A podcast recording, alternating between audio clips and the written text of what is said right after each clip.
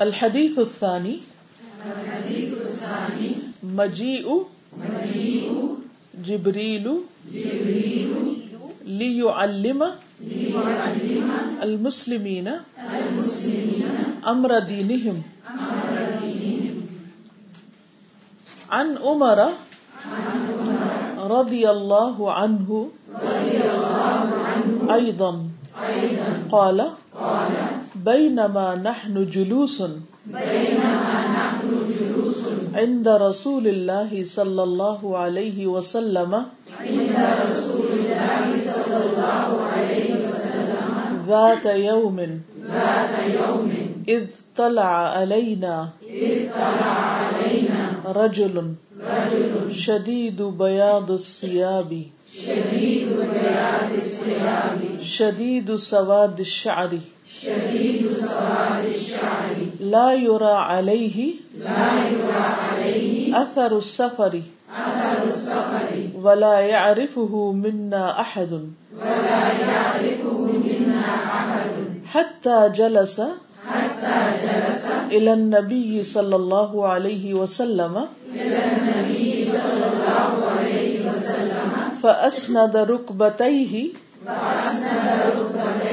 الى ركبتيه. ووضع كفيه على فخذيه. وقال یا محمد اخبرنی عن الاسلام. فقال رسول الله صلى الله عليه وسلم الاسلام أن تشهد أن لا إله إلا الله وأن محمدا رسول الله صلى الله عليه وسلم وتقيم الصلاة وتؤتي الزكاة وتصوم رمضان وتحج البيت ان استطعت اليه سبيلا قال صدقت فعجبنا له يسأله ويصدقه قال فأخبرني عن الإيمان قال أن تؤمن بالله ان تؤمن بالله وملائكته وكتبه وملائكته وكتبه ورسله واليوم الآخر وتؤمن بالقدر خيره وشره وتؤمن بالقدر خيره قال صدقت قال صدقت قال فأخبرني عن الإحسان فأخبرني عن الإحسان قال، أن تعبد الله كأنك تراه، فإن لم تكن تراه، فإنه يراك. قال، فأخبرني عن الساعة. قال، ما المسؤول عنها؟ بأعلم من السائل. بأعلم قال، فأخبرني عن أماراتها. قال أن تلد الأمة ربتها. وأن ترى الحفاة العراة. العالة. رعاء الشاء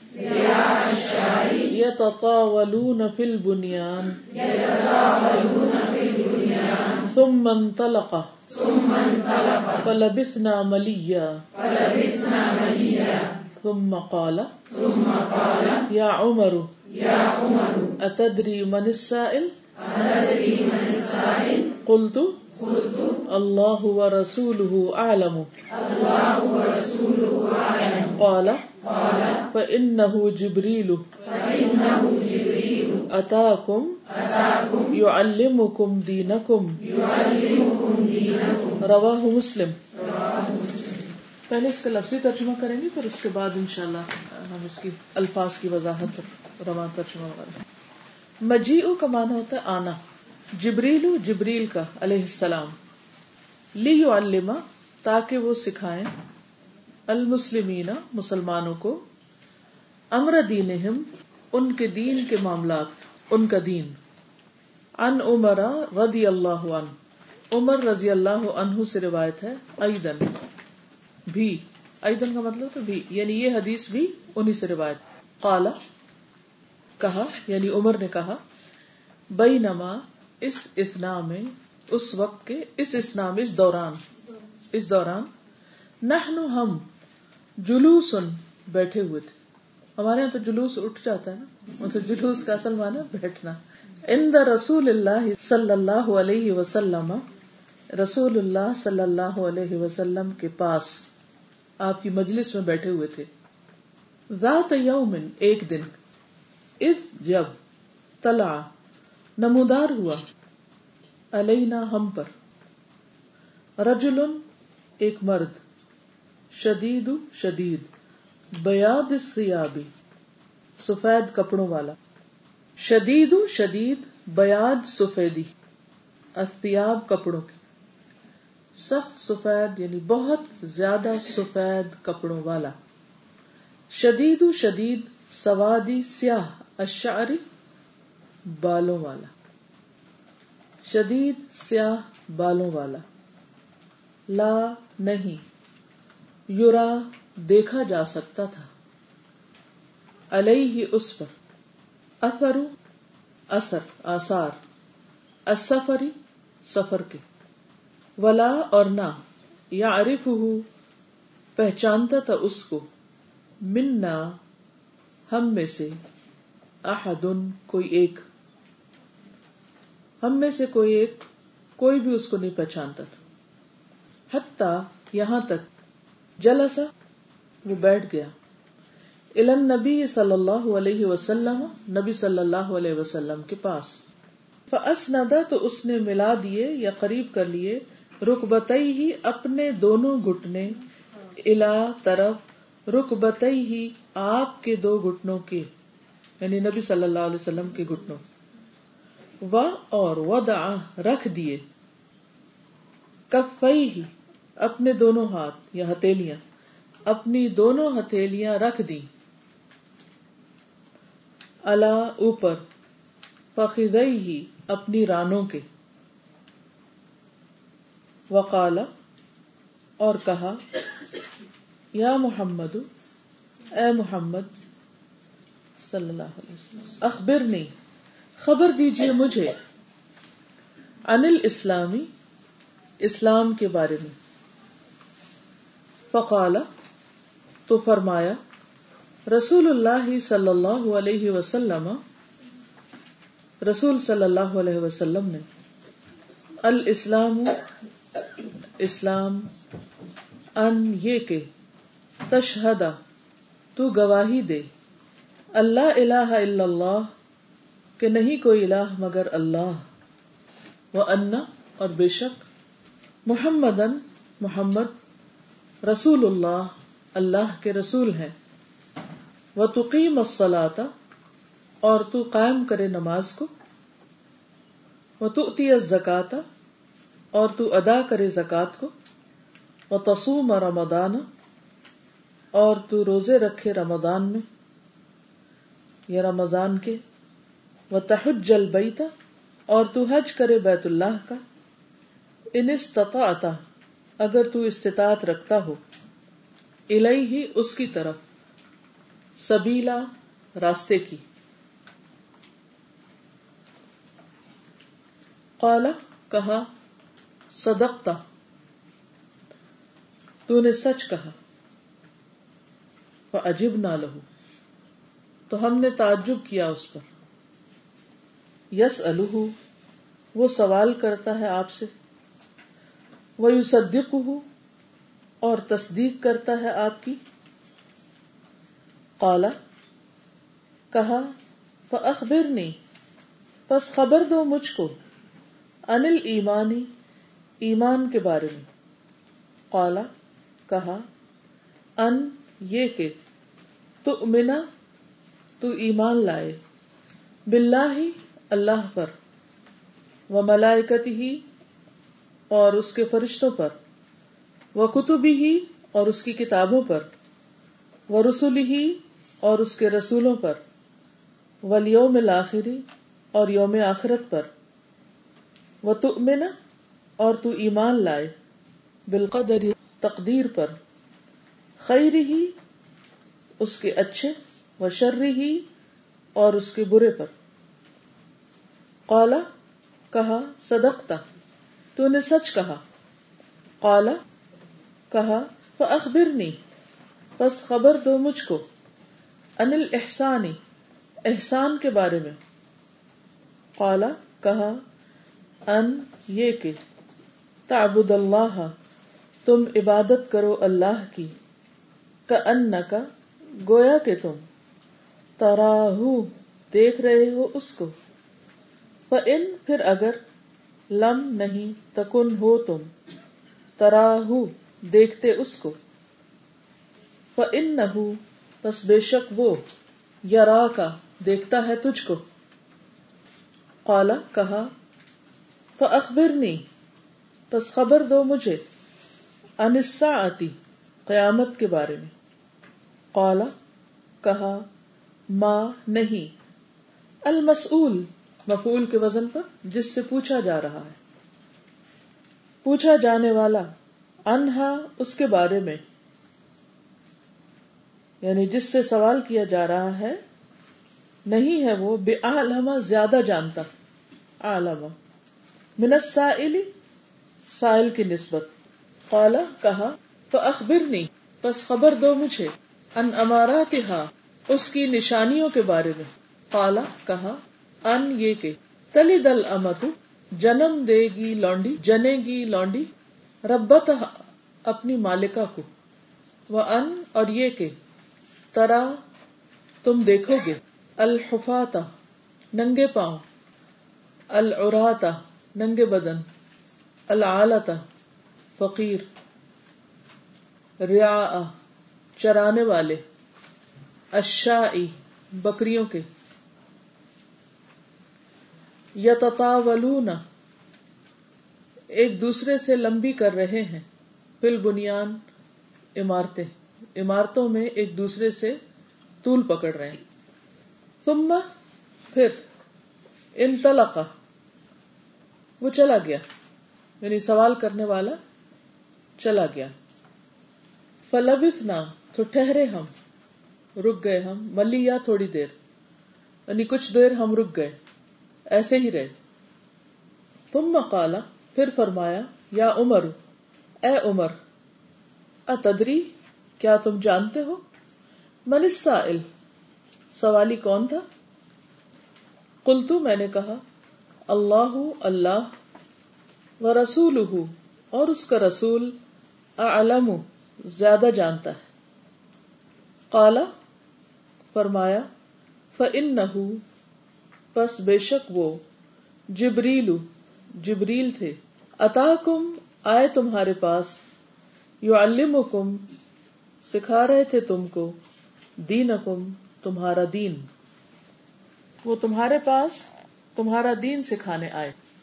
اب ہم حدیث کا رواں ترجمہ دیکھتے ہیں۔ ترجمہ کرتے ہوئے میں تھوڑی سی اس کی ہلکی پھلکی عبارت کی وضاحت کروں۔ گی الفاظ کی نہیں، ہلکی پھلکی تاکہ پوری ایک سیکوینس آپ کے سامنے بن جائے، ٹھیک ہے؟ یہ حدیث ابو حرارا اور ابو ذر رضی اللہ عنہ سے بھی مروی ہے۔ مسلم کے علاوہ یہ حدیث مسند احمد، صحیح ابن حبان، ابن ماجہ، سنن النسائی اور سنن القبرا البحقی میں بھی روایت ہوئی۔ اب کی جو میں وضاحت کروں گی ترجمے کے دوران، اس میں میں ان احادیث کے کچھ حصے بھی ڈالوں گی۔ یعنی سمپل اس کا ٹرانسلیشن نہیں ہوگا، بلکہ تھوڑی تھوڑی ایڈیشن کے ساتھ ہوگا۔ کیونکہ کچھ روایات میں کچھ الفاظ کا اضافہ بھی ہے۔ ٹھیک ہے؟ اب میں اس کا رواں ترجمہ کروں گی۔ لیکن رواں ترجمہ اس طریقے پر کروں گی کہ حدیث کی دیگر کتب میں۔ کن کتابوں کے نام بتائے میں نے؟ مسند احمد، صحیح ابن حبان، ابن ماجا سنن نسائی۔ یہ لفظ نا نسا نہیں ہے، یہ نسا ہے۔ ٹھیک ہے؟ نسائی اور سنن القبرا البحقی۔ ان کتابوں کے اندر یہ حدیث روایت ہوئی ہے۔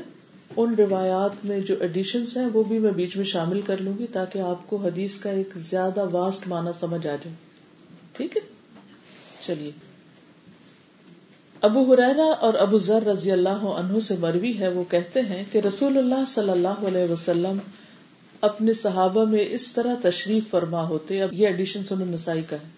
کہ رسول اللہ صلی اللہ علیہ وسلم اپنے صحابہ میں اس طرح بیٹھتے تھے کہ کوئی اجنبی آدمی آتا تو پہچان نہیں سکتا تھا۔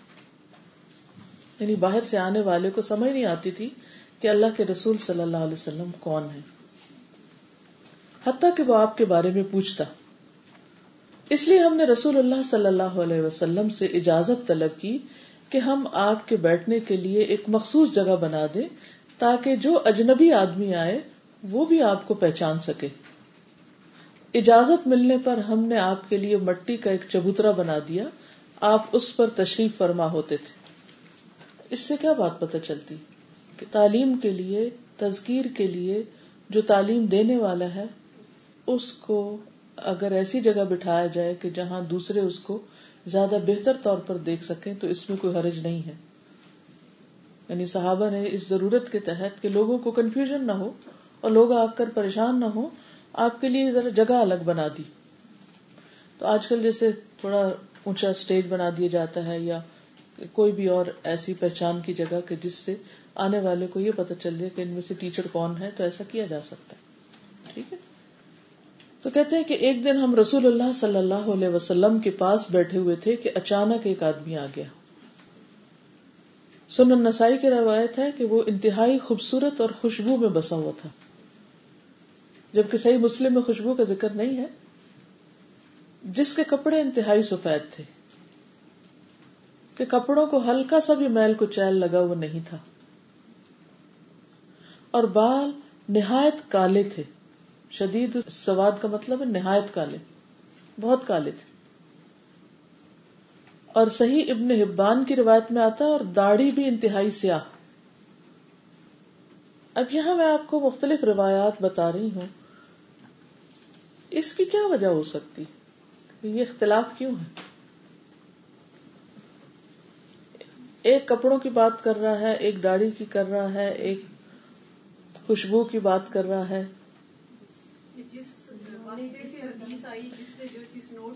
جی ہاں۔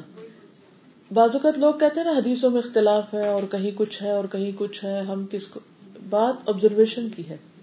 کیونکہ حدیث بہت نیچرل انداز میں روایت ہوئی ہے مثلاً اگر استاد ایک کلاس میں کچھ پڑھانے کے بعد اسٹوڈینٹ سے پوچھے کہ کیا پڑھایا گیا، کیا کہا گیا، تو کیا سب کا جواب ایک ہی ہوگا؟ اگر میں آپ کو اس وقت یہ بوٹل دکھا کے پوچھوں کہ اس کو ڈسکرائب کریں، تو کسی کی نظر ہو سکتا ہے اس کے ٹاپ پر ہو، کسی کے اس کے نام پر ہو، کسی کے اس کے کلر پر ہو، کسی کے اس کے کتنا ملی لیٹر ہے وغیرہ وغیرہ۔ کوئی سائز کو دیکھے گا اور کون سی برانڈ ہے کیا؟ تو ہر شخص کے دیکھنے اور آبزرویشن کا انداز فرق ہوتا ہے۔ اور اس میں حرج کو نہیں بڑی خوبصورتی کی بات ہے۔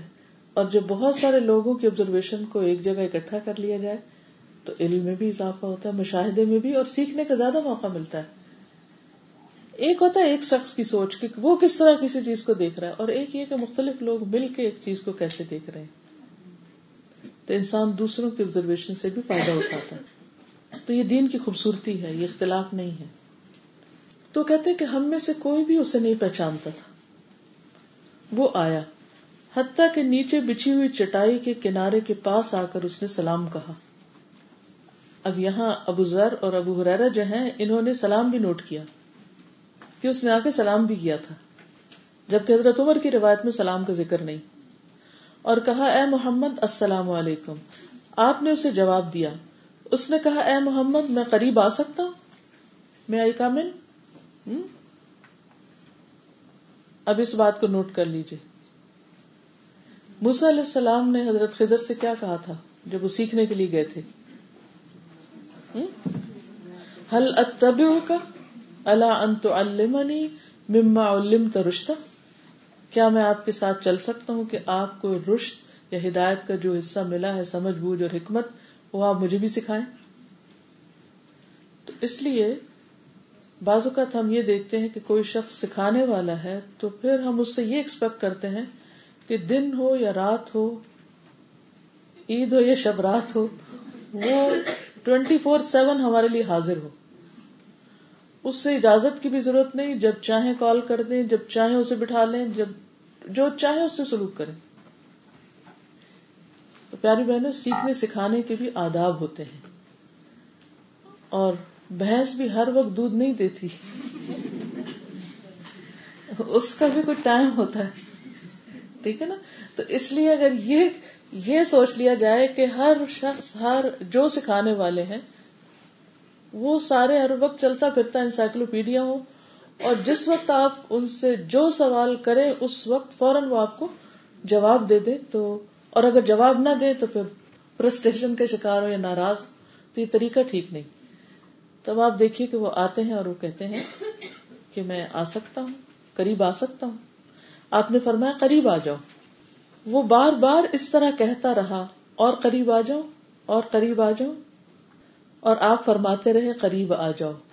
یعنی ایک یہ نہیں کہ اجازت ملی تو دڑام سے آگے آگے بھاگ دوڑ کے آگے۔ بلکہ تھوڑا آئے، پھر پوچھا، اس سے آگے کی اجازت ہے؟ اس سے آگے کی ہے؟ جیسے نبی صلی اللہ علیہ وسلم میراج پہ جب تشریف لے گئے تھے تو ہر آسمان پر اجازت طلب کی تھی اوپر جانے کے لیے۔ اتنے بڑے رتبے والے اگر اتنے ادب آداب کا مظاہرہ کر رہے ہیں اور پروٹوکول کا اور اس سارے طور طریقے کا، تو ہم جب دین میں آتے ہیں تو یہ سب کیوں بھول جاتے ہیں؟ بعض اوقات ہم کسی بینک میں جاتے ہیں تو لائن بناتے ہیں۔ لیکن اگر کسی ریلیجس اسکالر سے سلام کرنا ہو تو ہم بھیڑ کر دیتے ہیں۔ اور سب مینرز بھول جاتے سب کیوں بھول جاتے ہڑبونگ مچا دیتے مسجد میں آ کر ہم ادب بھول جاتے کہیں اور ہوں تو ہم اس جگہ کا خیال کرتے ہیں کہ کہاں ہے ہاسپٹل میں ہے کس وقت جانا ہے، کیسے وہاں بہیو کرنا، کیسے نہیں کرنا؟ تو یاد رکھیے کہ ہمارا دین ایک بہت خوبصورت دین ہے اور کسی بھی دین کو اور کسی بھی چیز کو اس کا اخلاق اور اس کے مینرز اور ادب آداب جو ہے وہ خوبصورت بناتے ہیں۔ اور حقیقت میں یہ ہے کہ جبریل علیہ السلام جب آئے ہیں سکھانے کے لیے تو انہوں نے صرف سوال جواب سے نہیں بلکہ اپنے انداز اور طریقے سے بھی سکھایا کہ طالب علم کیسا ہوتا ہے۔ اب آپ دیکھیے کہ وہ بار بار پوچھ رہے ہیں اور آپ بار بار اجازت دے رہے ہیں اور قریب آتے گئے آتے گئے اور آ کر رسول اللہ صلی اللہ علیہ وسلم کے سامنے بیٹھ گئے۔ بالکل سامنے۔ سنن بحقی کے الفاظ ہیں، جس طرح ہم میں سے کوئی نماز میں بیٹھتا ہے، اتحیات میں یعنی اس پوزیشن میں بیٹھے۔ کیونکہ بیٹھنے کی یہ پوزیشن سب سے زیادہ ادب کی۔ نیچے بیٹھنے کی اور کون سی پوزیشن ہوتی؟ کراس لیگس کر کے بیٹھنا اور ٹانگے پھیلا کے بیٹھنا اور ایک کڑی کر کے اور ایک دوسری سے بٹھا کے جیسے کھانے کے لیے بیٹھا جاتا ہے اور دونوں ٹانگیں کھڑی کر کے گٹنے ہاتھ میں پکڑ کے پیچھے اپنے اوپر ہی ٹیک لگا کے بیٹھنا۔ تو سب سے زیادہ جو احترام کی پوزیشن ہے، عبادت اور علم کے حصول کے لیے، وہ یہی ہے جو یہاں جبریل علیہ السلام نے اختیار کی۔ جس طرح ہم میں سے کوئی نماز میں بیٹھتا ہے، اس نے اپنے گھٹنے آپ کے گٹنوں کے ساتھ ملا لیے۔ بالکل قریب آ گئے کیونکہ طالب علم اور استاد میں جب فاصلہ کم ہوتا ہے تو بات زیادہ سمجھ آتی۔ اگر بیک بینچر ہمیشہ بیک پر ہی رہے تو آبیسلی علم ملتا تو ہے، لیکن اس کی جو ایک فورس ہوتی ہے یا اس کی ایک جو زور ہوتا ہے، اس کے اندر اس میں لازمن کمی ہوتی تو فرنٹ سیٹ پہ بیٹھ کے سیکھنے کی اور بات ہے بالکل پیچھے بیٹھنے سے انسان بہت ریلیکس ہو جاتا ہے۔ بازو کا سو بھی جاتا ہے۔ بازو کا ٹیچر سے اوجل بھی ہو جاتا ہے، تو پھر وہ جتنا دل چاہ سیکھ لیا، جتنا نہیں چاہنا صحیح۔ اور اگر کمرے سے باہر ہو تو اور بھی زیادہ ریلیکس ہوتا ہے۔ اپنے گھر پر ہو تو اور بھی موج ہے۔ وہ کیسٹ سن رہے تو کئی دفعہ سو سکتے ہیں بیچ میں۔ کس نے جگانا چلیے۔ تو انہوں نے اپنے گھٹنے آپ کے گھٹنوں کے ساتھ ملا لیے اور اپنی ہتھیلیاں آپ صلی اللہ علیہ وسلم کی رانوں پر رکھ دی اور بعض نے اس کا ترجمہ کیا کہ اپنے ہی رانوں پر رکھ دی۔ یعنی جس طرح اتحیات میں ہم اپنے پہ رکھتے ہیں اور بعض کہتے ہیں کہ نہیں یعنی ترجمہ دونوں طرح ٹھیک ہے۔ رک بتائی ہی لا رک بتائی ہی اور پھر فخر ہی ہی کی ضمیر اس کے اپنی طرف بھی جاتی ہے اور نبی صلی اللہ علیہ وسلم کی طرف بھی۔ اب آپ دیکھیے کہ اگر اپنے پہ رکھے ہیں تو اسٹریٹ بیٹھے ہوں گے، اور اگر آپ پہ رکھے ہیں تو کیسے بیٹھے ہوں گے؟ تھوڑا جھک کے۔ اب استاد اور شاگرد کی پوزیشن میں بھی فرق ہو گیا یعنی بیٹھنے کے انداز سے۔ کہنے لگا، اے محمد صلی اللہ علیہ وسلم، ذاتی نام سے پکار رہے مجھے اسلام کے متعلق بتائیے۔ رسول اللہ صلی اللہ علیہ وسلم نے فرمایا، اسلام یہ ہے کہ تم گواہی دو کہ ایک اللہ کے سوا کوئی معبود نہیں اور محمد اللہ کے رسول ہیں۔ نماز قائم کرو، زکوٰۃ ادا کرو، رمضان کے روزے رکھو اور بیت اللہ کا حج کرو۔ اگر اس تک پہنچنے کی استطاعت ہو اور غسل جنابت کرو اور مکمل وضو کرو۔ یہ سنن بحقی کے الفاظ میں ہے۔ غسل جنابت کرو اور مکمل وضو کرو۔ اس نے کہا، جب میں یہ کام کر لوں تو کیا میں مسلمان ہو گیا؟ سنن نسائی کی روایت میں، کہ جب میں یہ کام کر لوں تو کیا میں مسلمان ہو گیا؟ آپ نے فرمایا ہاں۔ کہنے لگا، آپ نے سچ فرمایا۔ آپ نے سچ فرمایا۔ مسند احمد کی روایت میں آتا ہے، لوگ کہنے لگے، ہم نے اس سے زیادہ رسول اللہ صلی اللہ علیہ وسلم کی عزت اور توقیر کرنے والا کوئی شخص نہیں دیکھا۔ گویا کہ وہ رسول اللہ صلی اللہ علیہ وسلم کو تعلیم دے رہا ہے۔ یعنی وہ آپ سے سوال بھی کر رہا ہے اور آپ کی بات کو کنفرم بھی اس طرح کر رہا ہے، لیکن انتہا درجے کا احترام ہے۔ تو اس سے یہ پتہ چلتا ہے کہ علم کی مجلسوں میں احترام بھی لازم ہے۔ بینرز اور ادب، آداب تو اپنی جگہ، لیکن مجلس کا ادب، ساتھیوں کا ادب، استاد کا ادب، کتاب کا ادب، یہ سب ہمارے دین کی شناخت اور پہچان ہے صحابہ کہتے ہیں، ہمیں اس پر بہت تعجب ہوا۔ عجب نہ لہو۔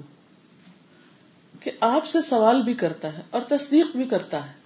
پھر کہنے لگا، آپ مجھے ایمان کے متعلق بتائیں۔ آپ صلی اللہ علیہ وسلم نے فرمایا، ایمان یہ ہے کہ تم اللہ پر، اس کے فرشتوں، اس کی کتابوں، اس کے رسولوں اور آخرت کے دن پر ایمان لاؤ اور تقدیر کے اچھے اور برے۔ تقدیر کے اچھے اور برے، اور صحیح ابن حبان کی روایت میں آتا ہے، میٹھے اور کڑوے۔ میٹھے اور کڑوے۔ تو تقدیر کے اچھے اور برے ہونے پر بھی ایمان لاؤ۔ اس نے کہا، جب میں یہ کام کر لوں تو کیا میں مومن ہو گیا؟ تو رسول اللہ صلی اللہ علیہ وسلم نے فرمایا ہاں اور یہ ابن ماجہ کی روایت میں آتا ہے، ٹھیک ہے؟ اس نے کہا، آپ نے سچ فرمایا۔ پھر بولا، مجھے احسان کے متعلق بتلائیں۔ آپ صلی اللہ علیہ وسلم نے فرمایا، اللہ کی عبادت اس طرح سے کرو، گویا کہ تم اسے دیکھ رہے ہو۔ اگر یہ کیفیت حاصل نہ ہو، تو یہ ہو کہ وہ تمہیں دیکھ رہا ہے۔ وہ تمہیں دیکھ رہا ہے۔ اس کے ہر سوال پر ہم یہی کہتے تھے کہ اس سے زیادہ رسول اللہ صلی اللہ علیہ وسلم کی عزت اور توقیر کرنے والا ہم نے کوئی نہیں دیکھا اور وہ بار بار کہتا جا رہا تھا کہ آپ نے سچ فرمایا۔ یہ الفاظ جو ہیں، یہ مسند احمد کے ہیں۔ یہ جو بیچ میں وضاحتی الفاظ میں نے بولے۔ اس نے کہا کہ مجھے قیامت کے متعلق بتلائیں۔ آپ نے اپنا سر جھکا لیا اور کچھ جواب نہ دیا۔ اس نے دوبارہ وہی سوال کیا۔ آپ نے پھر بھی کوئی جواب نہیں دیا۔ اس نے تیسری بار پھر سوال کیا۔ آپ نے پھر بھی کوئی جواب نہ دیا۔ پھر آپ نے اپنا سر مبارک اٹھایا۔ اب یہ ابن ماجہ میں آتا ہے۔ تو آپ دیکھیے کہ کس طرح یہ بات مزید واضح ہو جاتی۔ اور فرمایا، جس چیز کے بارے میں تم جس سے پوچھ رہے ہو، وہ پوچھنے والے سے زیادہ نہیں جانتا۔ یعنی میرا علم اس معاملے میں تم سے زیادہ نہیں ہے۔ فرمایا، اس نے کہا، آپ نے سچ فرمایا۔ یہ بات اس نے بار بار کہی۔ اور ہم نے اس سے زیادہ رسول اللہ صلی اللہ علیہ وسلم کی عزت اور توقیر کرنے والا کوئی نہیں دیکھا۔ تب اس نے کہا اچھا مجھے اس کی علامت بتا دے، کوئی نشانیاں بتا دے۔ آپ نے فرمایا، یہ کہ لونڈی اپنی مالکا کو جنم دے گی۔ اور تم دیکھو گے کہ پاؤں اور جسم سے ننگے فقیر بکریوں کے چرواہے اونچی اونچی عمارتیں بنانے میں ایک دوسرے سے بڑھنے لگ جائیں گے۔ اور پھر غیب کی پانچ چیزیں ایسی ہیں جن کو صرف اللہ جانتا ہے۔ پھر آپ نے یہ آیت پڑھی، بے شک اللہ ہی کے پاس قیامت کا علم ہے اور وہ بارش برساتا ہے اور وہ جانتا ہے جو کچھ ماؤں کے پیٹوں میں کوئی نہیں جانتا کہ وہ کل کیا کمائی کرے گا، کوئی نہیں جانتا کہ وہ کس زمین پر مرے گا۔ بے شک اللہ سب کچھ جاننے والا اور پوری خبر رکھنے والا ہے۔ یہ اس میں ہے نہیں۔ یہ ایڈیشنل ہے۔ پھر وہ چلا گیا۔ رسول اللہ صلی اللہ علیہ وسلم نے فرمایا، اسے تلاش کرو، لیکن وہ انہیں نہیں ملا۔ مسند احمد کی روایت میں آتا ہے۔ اور دوسری روایت میں کیا آتا ہے؟ پھر ہم کچھ عرصہ ایسے ہی رہے۔ یعنی ہم خاموش رہے کہ یہ کیا ہوا۔ آپ نے فرمایا، اے عمر کیا تمہیں خبر ہے وہ سائل کون تھا؟ میں نے کیا، اللہ اور اس کے رسول ہی بہتر جانتے ہیں۔ آپ نے فرمایا، بے شک وہ جبریل تھے جو تمہیں تمہارے دین کی اہم باتیں سکھانے آئے تھے۔ کیونکہ تم نے خود سوال نہیں کیا تھا، اس لیے انہوں نے چاہا کہ تم لوگ دین کی باتیں سیکھ لو۔ اس سے پہلے وہ جس صورت میں بھی آتے تھے، میں انہیں پہچان لیتا تھا، لیکن اس مرتبہ نہیں پہچان سکا۔ ٹھیک ہے؟ مسند احمد کی روایت میں آتا ہے۔ بہت ہی خوبصورت حدیث ہے۔ بہت ہی زبردست۔ بہت کچھ سیکھنے کو ہے اس میں۔ یعنی پورے ایک منظر کشی ہے کہ کس طرح رسول اللہ صلی اللہ علیہ وسلم صحابہ کے ساتھ بیٹھتے تھے۔ کتنا ادب اور احترام تھا کہ ایک شخص باہر سے آیا ہے اور کوئی ایک دوسرے سے آنکھوں میں آنکھیں ڈال کے باتیں نہیں کر رہا کہ یہ کون ہے، یہ کیا ہو رہا ہے۔ اور کبھی ادھر ادھر ہنس کے دیکھے اور کبھی۔ بہت ادب، احترام کے ساتھ وہ ساری کنورسن ہو رہی ہے اور یہ پوری توجہ کے ساتھ سن رہے ہیں۔ اور حیران بھی ہو رہے ہیں، مگر اپنے جذبات کا ایسے کھلم کھلا اظہار نہیں کر رہے۔ نہ اپنی بہت دل دل میں حیران ہو رہے ہیں، اور تعجب بھی کر رہے ہیں۔ لیکن بیچ میں انٹرپٹ نہیں کرتے کہ بھائی کون ہو تم؟ یہ کیا سوال کر رہے ہو؟ اور کچھ بھی نہیں۔ پوری خاموشی کے ساتھ سن رہے ہیں۔ اور پھر جواب ملتا ہے تو تصدیق بھی کرتے ہیں۔ اور پھر خاموشی سے اٹھ کے چلے بھی جاتے ہیں۔ اور صحابہ ویسے کے ویسے بیٹھے انہوں نے غیر ضروری سوال نہیں کیا۔ ہم جیسا کوئی ہو تو فوراً تجسس میں کیا کہ اچھا یہ کون تھا؟ یہ کیا تھا؟ یہ عجیب قصہ تھا۔ اور پھر سارے شہر میں تبصرے ہونے لگے۔ آج تو ایک عجیب واقع پیش آئے سوچیے، اگر کوئی آپ کو بتائے کہ جبریل آئے تھے آج تو ہم تو ہزم ہی نہیں کر سکتے یہ بات۔ اچھا ہماری مجلس میں آئے تھے۔ اچھا کہاں سے آئے تھے؟ وہ اس جگہ بیٹھے تھے چلو یہاں کی مٹی اٹھا کے چومنے لگتے ہیں۔ سامری نے بھی تو یہی کیا تھا نا، بنی اسرائیل نے۔ قبض تو قبض من اثر رسول فنبس تو تو اس سے پورا، یہ بات ان کی بہت درست ہے کہ اس سے پورا کلچر سمجھ میں آتا ہے کہ صحابہ کرام کا نبی صلی اللہ علیہ وسلم کے ساتھ معاملہ کیا تھا اور کس طرح کے لوگ تھے وہ، کتنے کلچر ہم، ہمارے ذہن میں آتا ہے کہ شاید وہ بس ایسے ہی اچھل کود کرنے والے اور لڑائی بھڑائی کرنے والے لوگ تھے۔ حالانکہ کس طرح نبی صلی اللہ علیہ وسلم نے ان کی تربیت کی؟ کتنے کمپوز اور کتنے ویل مینرڈ لوگ. اور یہی وہ لوگ ہیں جنہوں نے واقعی پھر دنیا میں ایک تبدیلی پیدا کی. اور ہمارا دین ہمیں صرف انفارمیشن نہیں دیتا، ہمارا دین ہمیں ادب اور اخلاق سکھاتا ہے، ہمارے بہیویئر میں تبدیلی سکھاتا ہے. کہ بولنا کیسے، سوال کیسے کرنا، بیٹھنا کیسے ہے، حیرانی کا اظہار کیسے کرنا ہے؟ اور جب کچھ چیزیں خلاف توقع ہونے لگے تو اس پر کس طرح ریئیکٹ کرنا ہے؟ کوئی بھی نہیں پہچان رہا اس کے باوجود وہ اپنے جذبات کو کنٹرول کیے ہوئے سارا فوکس جو تھا، مقصد پہ تھا نا، ادھر ادھر کی باتوں پہ نہیں تھا، غیر ضروری چیزوں پر نہیں تھا۔ اسی لیے تو اتنے کم عرصے میں وہ اتنا کچھ سیکھ گئے۔ اس حدیث کی روایت کا کچھ کانٹیکس بھی ہے، پہلے وہ بیان کرتی ہوں، پھر اس کے بعد ان شاء ابن یامر ہمیری رحمہ اللہ بیان کرتے ہیں کہ مسلمانوں میں سے سب سے پہلے جس نے تقدیر کا انکار کیا تھا، وہ بسرا کا معبد جوہنی تھا۔ جیسے ابد لکھتے ہیں نا، اس کے شروع میں میم ڈال دیجیے معبد جوہنی۔ یہ وہ شخص تھا جس نے مسلمانوں میں سے سب سے پہلے تقدیر کا انکار کیا تھا، کہ میں تقدیر کو نہیں مانتا۔ اب تو بہت سارے ہیں ایسے، لیکن یہ پہلا شخص تھا یعنی کہ صحابہ کی جنریشن کے بعد۔ چنانچہ میں اور حمید بن عبد الرحمان ہمیری حج یا عمرے کے لیے روانہ ہوئے۔ تو ہم نے کہا، کاش رسول اللہ صلی اللہ علیہ وسلم کے صحابہ میں سے ہماری ملاقات کسی صحابی سے ہو جائے تو ہم ان سے اس بارے میں پوچھیں۔ کہ جو تقدیر کے بارے میں باتیں ہو رہی ہیں، ہم اپنی کلیریفیکیشن چاہتے ہیں۔ تو اللہ کا کرنا ایسا ہوا کہ عبداللہ بن عمر رضی اللہ عنہما ہمیں مسجد میں داخل ہوتے ہوئے مل گئے۔ یعنی ایک دور تھا نبی صلی اللہ علیہ وسلم کا، پھر ایک دور تھا صحابہ کا، پھر تابعین کا دور آیا اور وہ تابعین جو تھے وہ صحابہ سے مل کر اپنے سوال کرتے اور علم حاصل کرتے اور اپنی تسلی، تشفی کرتے۔ حق اور باطل کا فرق جانتے، صحیح اور غلط کے درمیان تمیز کرتے۔ تو چونکہ بسرا میں ایک ایسی صورت پیش آ گئی تھی تو وہ پریشان تھے، تو اس لیے انہوں نے کتنے رائٹ سورس کو پکڑا کہ ہم جا کے صحابی سے پوچھتے ہیں کیونکہ وہ ہم سے زیادہ جانتے۔ ہیں کہتے چنانچہ میرے ساتھی اور میں نے ان کو اپنے پہلو میں لے لیا اور ایک دائیں طرف ہو گیا اور دوسرا بائیں طرف یعنی ایک ادھر اور ایک ادھر ان کو بیچ میں کر کے تو ان کو مسجد میں ایک طرف لے گئے۔ مجھے خیال ہوا کہ میرا ساتھی مجھے بات کرنے دے گا۔ چنانچہ میں نے کہا، اے ابو عبد الرحمان یہ حضرت عبداللہ بن عمر کی کنیت ہے۔ ہمارے ارد گرد کچھ ایسے لوگ نمودار ہوئے ہیں جو قرآن پڑھ کر علم کی باریکیاں نکالتے ہیں۔ ان کا خیال ہے کہ تقدیر کچھ نہیں یعنی اپنی عقل اور رائے سے زیادہ کام لیتے ہیں، تقدیر کا انکار کرتے ہیں، ویسے وہ بھی قرآن پڑھتے ہیں۔ اور معاملات ویسے ہی ہو جاتے ہیں۔ ظاہر کہ اہل علم وہ لوگ ہیں، لوگ ان کے پیچھے چل پڑتے ہیں۔ تو انہوں نے کہا، جب تم ان سے ملو تو انہیں بتا دینا کہ میں عبد اللہ بن عمر ان سے بری ہوں۔ یعنی میں اس کو اپروو نہیں کرتا۔ اور وہ مجھ سے بری ہے یعنی میرا ان کا کوئی تعلق نہیں۔ قسم ہے اس ذات کی جس کی عبد اللہ بن عمر قسم اٹھایا کرتا ہے۔ ان میں سے کوئی اگر پہاڑ جتنا سونا بھی خرچ کر ڈالے، اتنا بڑا صدقہ بھی کرے، تو اللہ تعالیٰ اسے قبول نہیں کرے گا جب تک وہ تقدیر پر ایمان نہیں لائے گا۔ یعنی خواہ چیریٹی کے پہاڑوں جتنے بڑے کام کرے، پھر بھی وہ چیریٹی قبول نہیں ہوگی جب تک ایمان درست نہ ہو۔ پھر کہا، مجھ سے عمر بن خطاب رضی اللہ عنہ نے بیان کیا ہے کہ ہم رسول اللہ صلی اللہ علیہ وسلم کے پاس بیٹھے ہوئے تھے کہ اچانک ایک آدمی آ گیا۔ وہ کون آدمی تھا؟ جبریل علیہ السلام تھے۔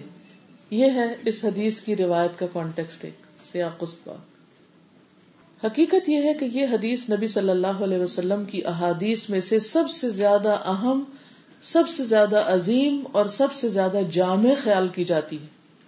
یعنی احادیث تو بہت ساری ہیں، لیکن سب سے زیادہ کمپریہنسو جو پورے دین کی ایک پکچر دے دیتی ہے ہمیں۔